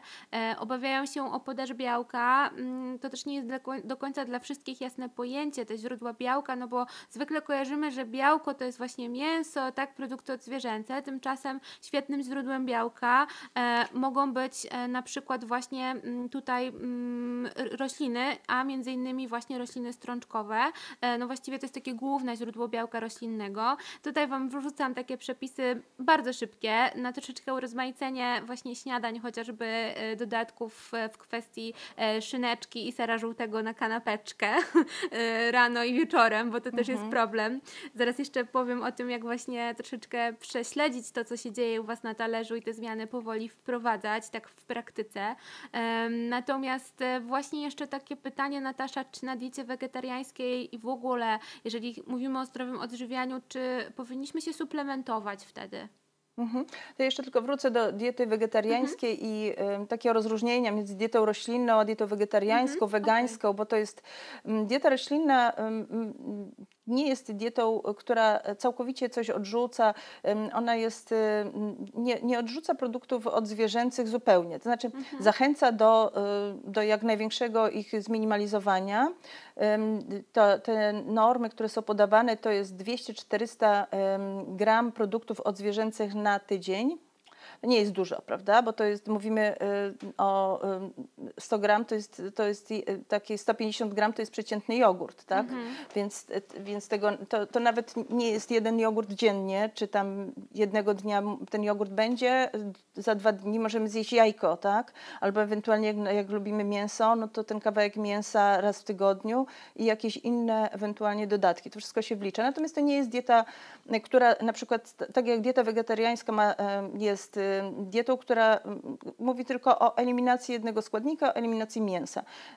Natomiast ona w ogóle nie mówi o tym, czy my mamy jeść pełnoziarniste produkty, mhm. czy mamy, ile mamy jeść warzyw. Dieta wegetariańska oznacza nie jemy mięsa i tyle. Dieta roślinna polega na tym, że y, dieta konkretnie dieta roślinna oparta o nisko przetworzone produkty, o nieprzetworzone produkty roślinne, y, ma, mówi o tym, co mamy jeść. Mamy przede wszystkim jeść warzywa, mamy przede wszystkim jeść owoce, mamy jeść strączkowe, mamy jeść zboża nieprzetworzone, nasiona, ziarna. Możemy, jak nam się gdzieś tam y, bardzo czujemy potrzebę, urozmaicić sobie tą dietę, czy tam urozmaicić potrawę, możemy zjeść produkt odzwierzęcy, może to być nawet mięso, więc to nie jest dieta wegetariańska, tak? Czy to nie jest to dieta pestytariańska, nie jest to też dieta wegańska, choćby z tego względu, że te produkty odzwierzęce e, mogą być, nie mhm. muszą. Nawet, jeżeli nawet nie muszą, to chodzi o to, że tutaj bazujemy na tym, żeby te produkty były e, wysoko odżywcze, zdrowe. Dieta wegańska może być dietą e, opartą o fast foody, umówmy się, i nie będzie zdrowo, tak? Możemy Bardzo jeść, tak jest, jeść białą bułę mhm. z, z burgerem roślinnym. Burger roślinny uważam, że jest ok, natomiast już ta biała buła niekoniecznie. Ser, ser żółty wegański wcale nie jest zdrowy, więc... W ogóle to... produkty nie zawsze z tytułu, tak, jakieś e, parówki wegańskie, w ogóle to, że produkt się nazywa wegańskim nie gwarantuje nam, że on będzie e, miał rewelacyjny skład. Nie, nie będzie miał rewelacyjnego Absolutnie składu, nie. natomiast zwykle parówka wegańska jest zdrowsza niż parówka e, mięsna ze względu na to, że no, ze względu na ten rodzaj białka, które tutaj dominuje, Ja tutaj y, jestem zwolenniczką raczej ograniczania białka zwierzęcego, ze względu na to, co ostatnio się o nim mówi. To mm, no niektórzy to uważają jeszcze za heretyzm, bo przecież białko zwierzęce ma pełny skład aminokwasowy i jakby jak przecież ono może być szkodliwe, skoro jest tak zbliżone do naszego, no może być szkodliwe.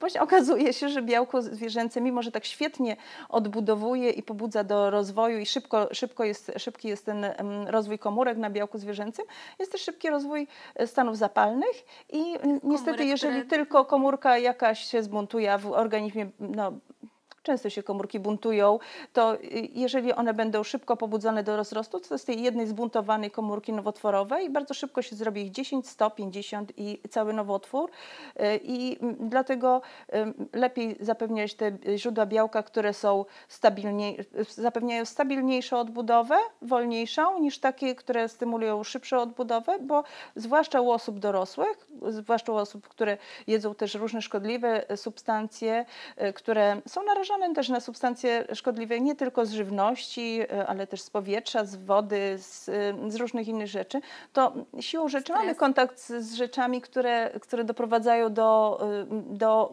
do uszkodzeń komórek. I wtedy dobrze by było zapewnić sobie tą ilość ym, warzyw, owoców, które, Przeciwutleniaczy. przeciwutleniaczy, które działają przeciwzapalnie, które jakby tłumią te stany, te uszkodzenia, Usuwają odbudowują. wolne rodniki. To jest takie znane pacjentom Ładnie pojęcie, bo jest, jest dużo, pojęcie. dużo reklam. Usuń wolne rodniki, te wolne rodniki szkodzą, a to jest właśnie ten mechanizm, o którym mówi Natasza, czyli hamowanie tych wolnych rodników. To jest też taka reakcja chemiczna związana z y, zawartością elektronów na powłoce i właśnie substancjami, ale właśnie dostarczenie tych substancji z zewnątrz, czyli tych przeciwutleniaczy, bardzo ładnie potrafi wspomóc organizm właśnie w walce z stanami zapalnymi, czy właśnie takimi nawet, e, no stan zapalny i nowotworzenie to też myślę, że w jakimś stopniu jest e, powiązane. Mhm. E, Jak z tą Bo suplementacją, p- Natasza? pytanie było Bo o suplementację właśnie, tak, No, czy ja właśnie musimy, czy nie musimy? na tym temacie. Bardzo dobrze, że Dobrze, a tu jeszcze mam, mam tylko taką informację, że można ym, na diecie roślinnej jak najbardziej, y, o, o, tak, że część osób uważa, że to, to nie dla nich, no bo oni są, ym, oni muszą... Za mało ym, białka, nie? Że- Jest za mało białka, mało, za mało siły, nie będą mieć siły. To jest przy, przy, takich kilka przykładów sportowców, którzy stosują dietę roślinną z różnych przyczyn. Akurat y, y, Scott Jurek to jest ultramaratończyk. Ultramaratony to są, y, to są biegi na kilkaset kilometrów i on biega od lat na, tylko stricte na diecie roślinnej. E, Patryk Babumian jest strongmanem, który dźwiga naprawdę olbrzymie ciężary. Olbrzymie jest y, y, i jest na diecie roślinnej. Martina Nawratilowa przeszła na dietę roślinną, ponieważ uznała, że, że to jej pomoże e, być dalej w formie po 40 i rzeczywiście jej pomogło jej tak y, y, w, w, w rekordach sportowych. Jest sporo sportowców, którzy to robią, więc myślę, że taka osoba, która, y, która y, y, uważa, że nie będzie mieć siły na przykład przejechać się na rowerze do pracy 5 kilometrów, y, dlatego y, i nie może y, być na diecie roślinnej, to niekoniecznie. Tak, również te osoby, które pracują fizycznie, dadzą radę na diecie roślinnej, jeśli oczywiście chcą i mają motywację, bo jeżeli nie, ma, nie mają, no to w ogóle nie ma o czym mówić. Natomiast czy mm, ta dieta wymaga suplementacji? To jest taki zawsze haczyk dla, e, przejdę tutaj sobie do tego em, i, i takie o, skoro nie ma witaminy B12, to na pewno jest to dieta zła. To, to nie ma tylko witaminy B12 w zasadzie tej diecie, w odróżnieniu do diety wysokomięsnej. Czyli e, suplementujemy, tak Natasza? Suplementujemy. Jeżeli, Ja suplementuję od początku. Uważam, że, że jeżeli jest taka decyzja, że ograniczamy te produkty odzwierzęce, to B12 wchodzi od razu. Jeżeli od razu wejdzie, to wystarczy 100, 250, w zależności od, od tego, ile tych produktów odzwierzęcych będziemy mieć. Jak, jak przez jakiś czas y, prowadziliśmy taką dietę, a no, nie suplementowaliśmy, to nawet 500, ponieważ bardzo mała jest wchłanialność z suplementów, y, zupełnie inne jest wchłanianie z mięsa, a zupełnie inne wchłanianie z suplementów. Musimy naprawdę dużo, jest 1% suplementów, więc y, przy, przy takim zapotrzebowaniu, jakie mamy, to wchłoniemy y, y, dwie, dawka 250 y, y, metylokobalaminy To zapewni właśnie nam... cy- zmetylowana forma, prawda? To też warto zaznaczyć z takich praktycznych uwag, że e, kobalamina i metylokobalamina jednak zalecamy tą formę zmetylowaną, lepiej przyswajalną.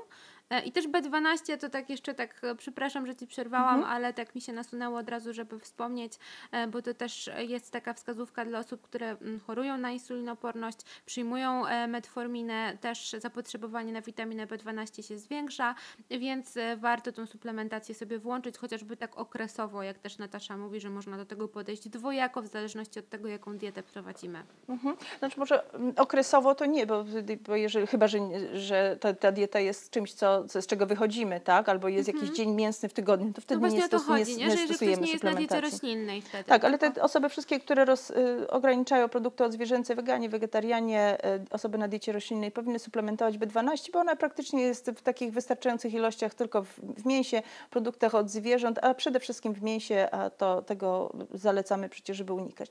No i oczywiście witamina D3, ale to witaminę D3 suplementujemy przy każdej diecie, no chyba, że może przy, przy diecie keto nie suplementujemy, bo tam jest taka ilość tłuszczów, że, że chyba ta D3 akurat jest ja wystarczającej myślę, ilości. Że, że, że i tak e, tutaj ze względu, no bo jednak ta synteza witaminy D, no tak jak mówisz, e, w produktach odzwierzęcych, mleko, tak jakieś śladowe ilości, produkty pochodzenia właśnie. Tak, no ale jeżeli jemy ich już tak bardzo dużo, to może i rzeczywiście byśmy, no ale to nie idzie zjeść tak dużo tych produktów. Statystyki żeby- chyba mówią, że 90% społeczeństwa ma właśnie niedobory, czyli y, no właśnie dieta keto może gdzieś tam ciekawe w ogóle pytanie można by sobie postawić, e, że właśnie y, czy, czy w- przy diecie keto nie, mamy wystarczające poziomy witaminy D, chociaż zakładam, że jeżeli mówimy o osobie, która nie uprawia aktywności fizycznej na świeżym powietrzu na przykład, e, no i mieszka w Polsce, czyli tego słońca rzeczywiście jest mało, to ogólnie, ogólnie dla całej populacji od września do marca polecamy tą suplementację jednak witaminą D, właśnie szczególnie w tym okresie, kiedy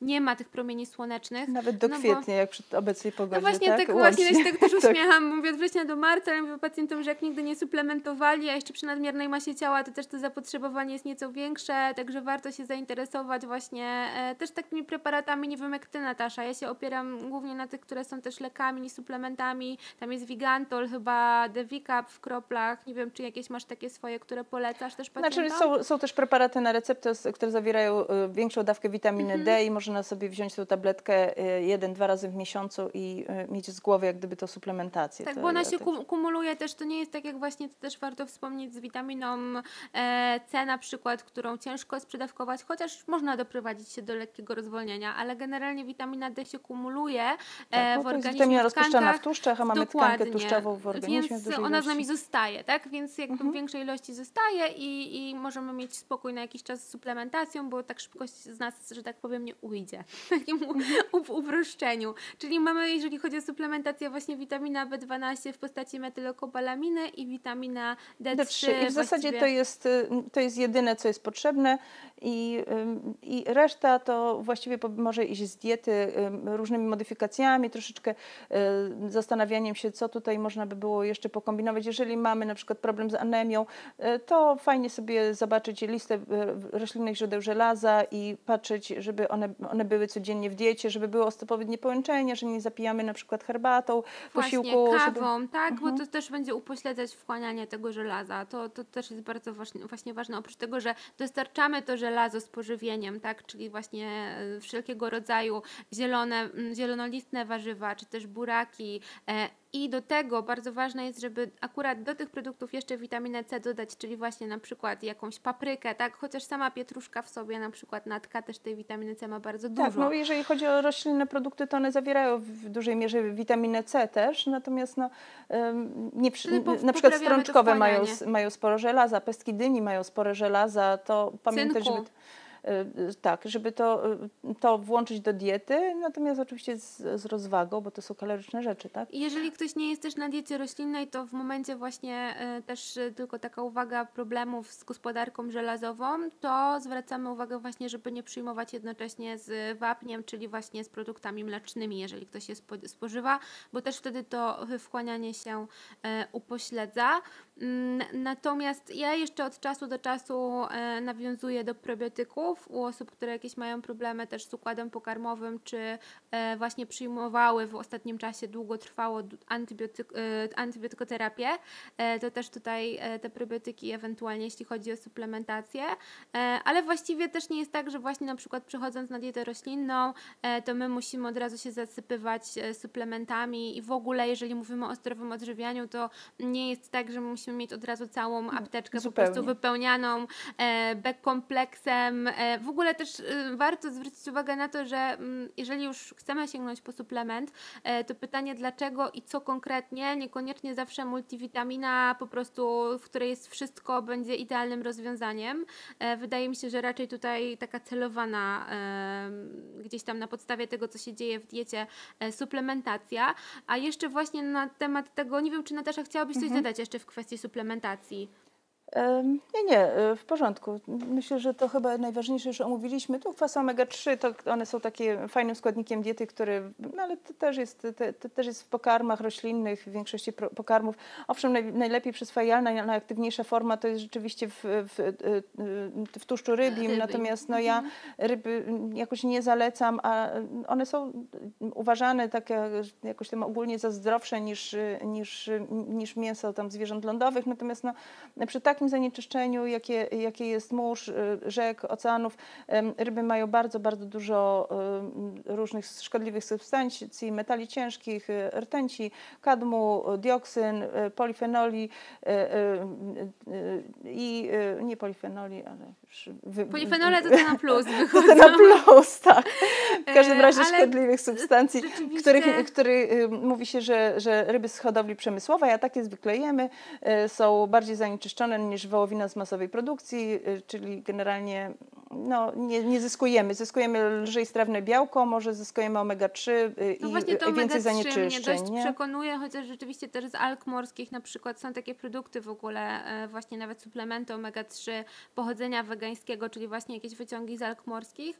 E, Ja akurat ryby jestem gdzieś tam zwolennikiem tego, żeby się w diecie pojawiały, bo e, no też z tym omega-3 oczywiście, że oleje roślinne chyba są takim najlepszym źródłem, jeśli chodzi o omega-3, Natomiast ale no, to właśnie... musi ulec y, przemianom w organizmie, natomiast no, Tak. są, są, y, można, sup- jeżeli będzie tego wystarczająco dużo, to one się prze- przemienią w, w formę aktywną. W pewnym wieku jest rzeczywiście trudniej, mężczyznom jest trudniej zmieniać y, y, formę nie, mniej aktywną na aktywniejszą, ale mimo wszystko y, to, to jest do osiągnięcia. Poza tym no, są, są suplementy kwasów omega-3 roślinne z alg, które nie są zanieczyszczone i, i to można sobie ewentualnie dołączyć do diety, jak, jak chcemy y, bardziej przeciwzapalnie zadziałać i no, oczywiście też te y, kwasy omega-3 są, y, mówi się, że, że wpływają na przykład na rozwój mózgu u dzieci. układu nerwowego, czyli właśnie też koncepcja ciąży, prawda? Przed ciążą, kobiety w ciąży, tutaj też zwracamy właśnie na jednak te e, omega-3, EPA, Także e, to ja- bardzo ważna kwestia. Uważam, że to, to warto rozważyć, natomiast cała reszta multivitaminy nie ma potrzeby takiej, jeżeli rzeczywiście jemy, jemy to wszystko, co, o czym wcześniej mówiłyśmy. Nie ma potrzeby, wręcz nawet to jest szkodliwe, bo do niektórych, y, y, niektórych multivitamin jest podawany, dodawany na przykład beta-karoten. Beta-karoten już w badaniach u, u, udowodniono, że owszem, jeżeli jest w produkcie roślinnym, w produkcie w formie naturalnej, więc w, w domyśle, w połączeniu z innymi substancjami, y, które są w, tej, w, tej, w tym produkcie, działa super, działa, działa dobrze, natomiast beta-karoten na przykład suplementowany, były badania, że, że, że, że jest większa częstość chorób nowotworowych, że jest załączony beta-karoten. Kwas foliowy, tak samo, jeżeli jest suplementowany sz- sztucznie, zwłaszcza na przykład upalaczy, to jest większe ryzyko nowotworów. W związku z tym staramy się to pozyskać ze źródeł naturalnych, gdzie nie, nie redukujemy tego y, jabłka na przykład do tej jednej tylko Nie- witaminy nie- C, która, która w nim przebywa Mhm. i skoro mo- mogę wyciągnąć tą witaminę C, to zjem ją w postaci tabletki, bo tam jest mnóstwo różnych rzeczy, o których się nie mówi codziennie, y, mnóstwo nawet niepoznanych substancji, jest też błonnik, są, y, są innego rodzaju rodzaju przeciwutleniacze. Moc przeciwutleniająca jabłka jest o wiele większa niż witaminy C zawiera, zawartej w nim, więc, więc choćby to wskazuje na to, że... tam są jeszcze że, inne składniki, prawda? Że są inne składniki i, i też jest inne działanie, jeżeli te, te składniki e, ze sobą współgrają, są synergistyczne, czyli to one działają korzystnie, natomiast jak wyciągniemy jeden jakby z kontekstu, to może, e, może wcale e, tutaj nie działać korzystnie. inaczej to wygląda. Tak też tak samo jest z witaminą E, która tak naprawdę jako cząsteczka ma kilka różnych konformacji i w momencie, kiedy my suplementujemy właśnie taką witaminę E syntetyczną, nie jest to wyciąg e, naturalny, to znowu też e, niestety, ale prawdopodobnie będziemy przyjmować niecałą e, grupę właśnie tych, tych związków i po prostu upośledzimy sobie wchłanianie pozostałych, czyli jakby dalej mamy tą niedostateczną podaż witaminy E, po prostu to nie ma z takiego punktu widzenia jakiegoś sensu większego. Lepiej właśnie sięgnąć po orzechy, tak, po awokado, gdzie tej witaminy E jest bardzo dużo w wszystkich konformacjach cząsteczki i wtedy to rzeczywiście nie, nie ma w ogóle potrzeby mówienia o suplementacji.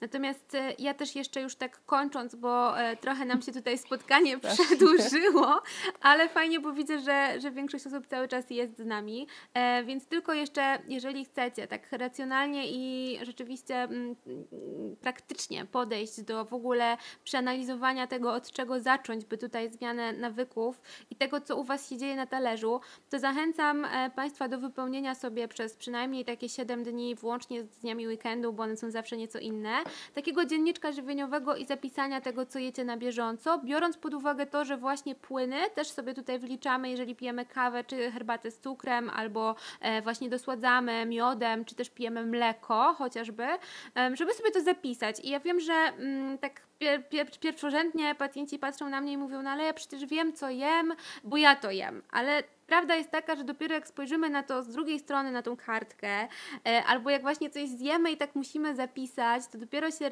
jakby łapiemy na tym, że nie do końca może to było to, co w naszym e, wyobrażeniu pozostało. Tym bardziej, że tak jak rozmawiałyśmy z Nataszą jeszcze przed wykładem, często jest tak, że pacjenci w ogóle nie są w stanie wrócić do tego, co jedli trzy dni temu i jakbym Was zapytała o to, co, co było wczoraj na śniadanie, to byście się pewnie musieli trochę zastanowić dłużej nad tym, co rzeczywiście było.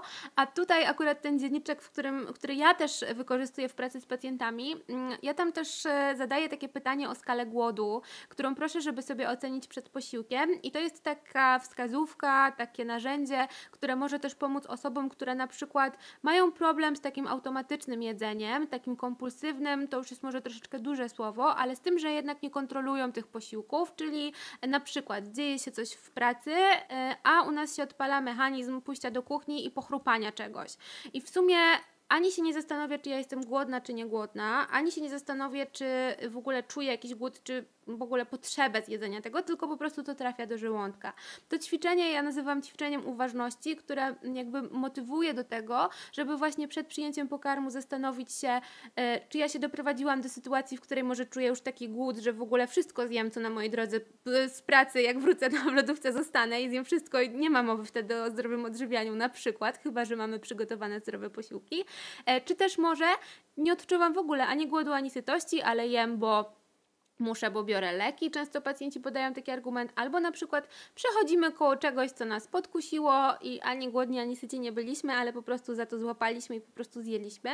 I też żadna z tych, skali, z tych skali głodu, z tych cyferek, które widzicie na slajdzie, tak naprawdę nie jest czymś, co e, jest złe. No może tutaj przejedzenie nie do końca idziemy w tę stronę, natomiast warto po prostu się troszeczkę wsłuchać. Jeżeli mm, jest rzeczywiście duży problem z tym nabieraniem masy ciała, a chcemy zacząć i podjąć jakieś kroki takie na początek, to zobaczmy w ogóle, co się dzieje i właśnie mm, z, mo, może wyciągnijmy wnioski, czy problemem jest to, że jemy za dużo, czy problemem jest to, że jemy sporo tego mięsa i rzeczywiście właściwie przy każdym posiłku jest jakiś produkt odzwierzęcy, czy też może problemem jest to, że nie jemy zbyt dużo, ale jemy za często i właściwie cały czas. Znajdują się takie dzienniczki wśród moich pacjentów, yy, gdzie okazuje się, że yy, tak naprawdę to pięć razy dziennie jedzone są kanapki, brakuje ciepłego posiłku i to niestety nie jest e, za dobry model żywieniowy, e, taki, który warto by było utrzymywać, a ciężko się czasami połapać, jeżeli właśnie my to robimy gdzieś tam automatycznie, mamy pewne nawyki. Warto jest sobie prześledzić to, co się dzieje. Dodatkowo możecie też popatrzeć właśnie na zachowanie swojego układu pokarmowego, bo pacjenci są też bardzo tendencyjni do tego, żeby e, jakieś nietolerancje tutaj mm, badać w testach, które tak naprawdę jeszcze o tym z Nataszą nie rozmawiałyśmy, ale mm, nie mają żadnego potwierdzenia w badaniach naukowych, testy w klasie przeciwciał GG4 chociażby, a można pewne rzeczy i ewentualne złe samopoczucie naprawdę wyłapać na podstawie takiego dzienniczka mhm. i to nie kosztuje 4000 zł z kropli krwi, tylko po prostu patrzycie na to, jak się czuliście po danym produkcie posiłku. Jeżeli sytuacja się powtarza, to też można pewne rzeczy po prostu wydedukować i, i zaoszczędzić, a wtedy pieniądze przeznaczyć na przykład właśnie na wsparcie specjalisty, czy to w prowadzeniu diety, czy w ogóle w zmianie nawyków. Często też i medycyna stylu życia, Towarzystwo Medycyny Stylu Życia o tym mówi, że właśnie tak naprawdę pra praca z pacjentem e, z nadmierną masą ciała to jest praca zarówno lekarza, jak i psychologa i dietetyka. E, to jest tak naprawdę gdzieś tam jakaś taka mm,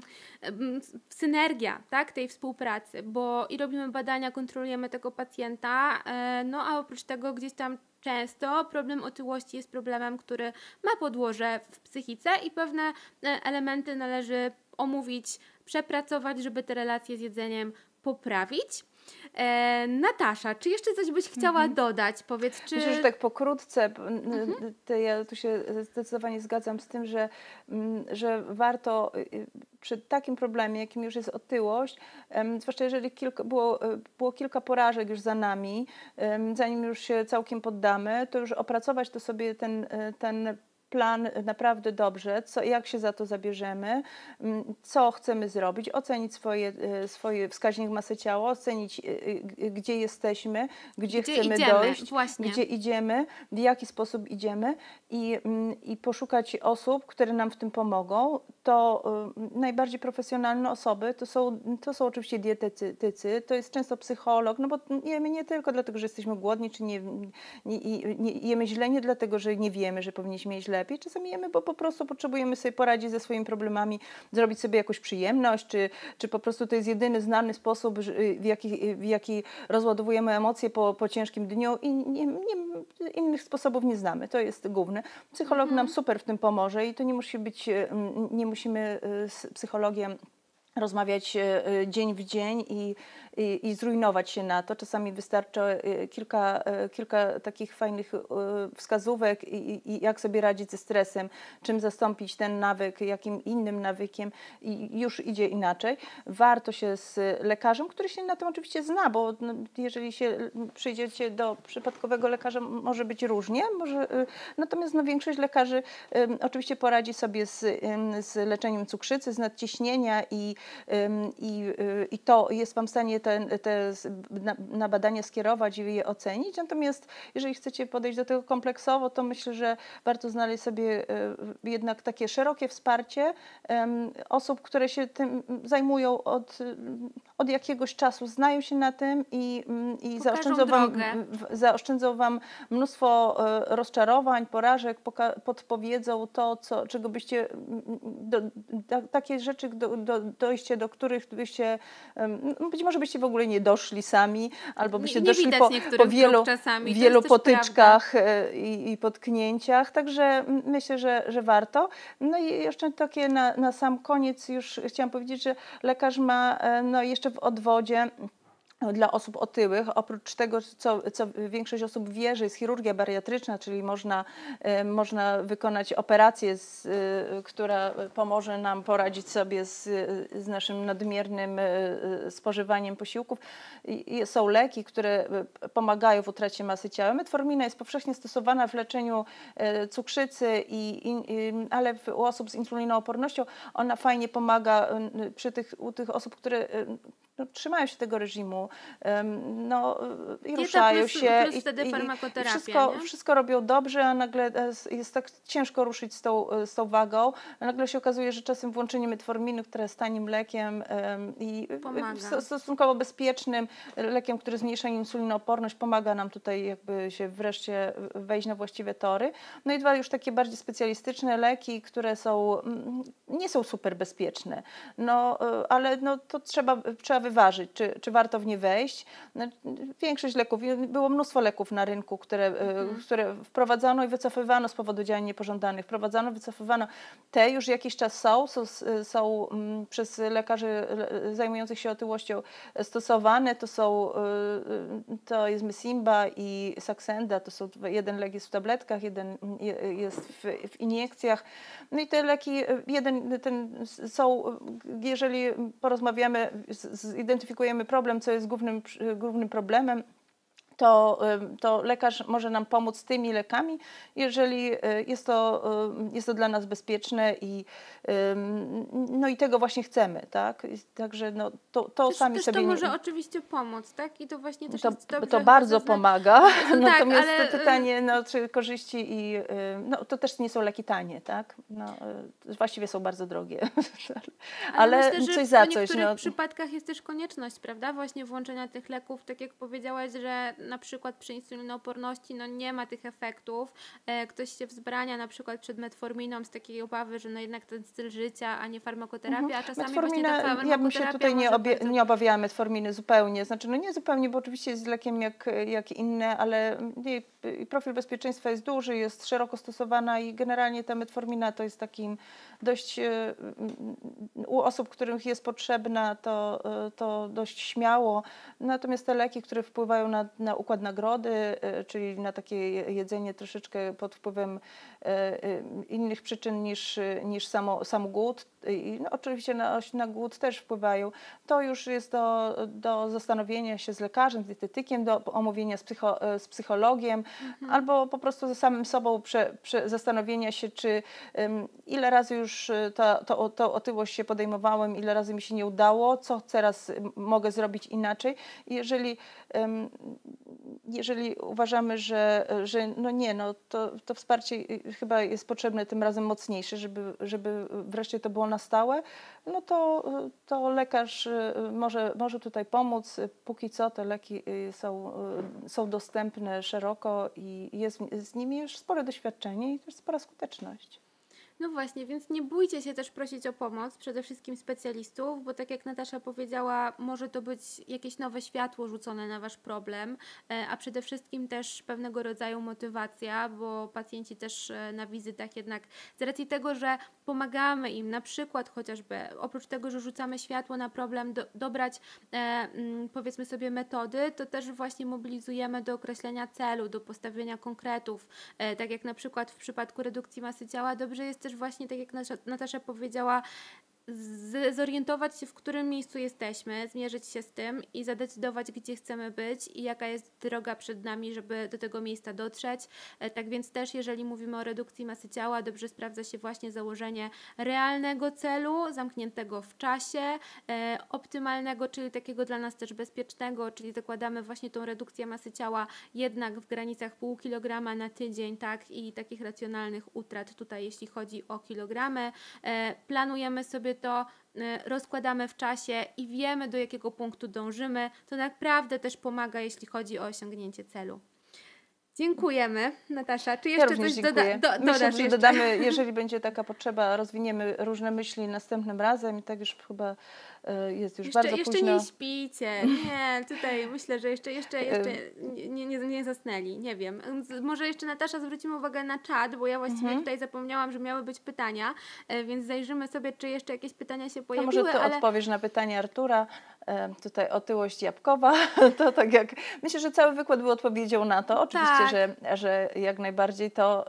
Czy dieta może to, pomóc? Może, kropka. Tak, tak. może. może pomóc odpowiednia dieta, ta dystrybucja tkanki tłuszczowej jest taką sprawą trochę indywidualną, jak najbardziej y, zejdzie również z tych, z tych okolic i to jest bardzo wskazane, żeby zeszła, bo tak. Bo odpuszczenia tam nie narządów. powinna prze, przebywać y, zdecydowanie. Lepiej, żeby została na nogach czy gdzie indziej. Także da się i mam nadzieję, że wierzycie w to i wiecie teraz mniej więcej jak, co i do czego właśnie po tym e, wykładzie, że będzie Wam dużo łatwiej. Dziękujemy serdecznie za ten sobotni wieczór, e, za to, że mogłyśmy tutaj parę słów od siebie powiedzieć. Zapraszamy, jeżeli ktoś boryka się z, problem, z problemami, oczywiście na konsultacje indywidualne we Wrocławiu, e, Centrum Medyczne Magnolia Park. No i dobrego wieczoru i dobrego niedzielnego poranka jutro. Dziękujemy.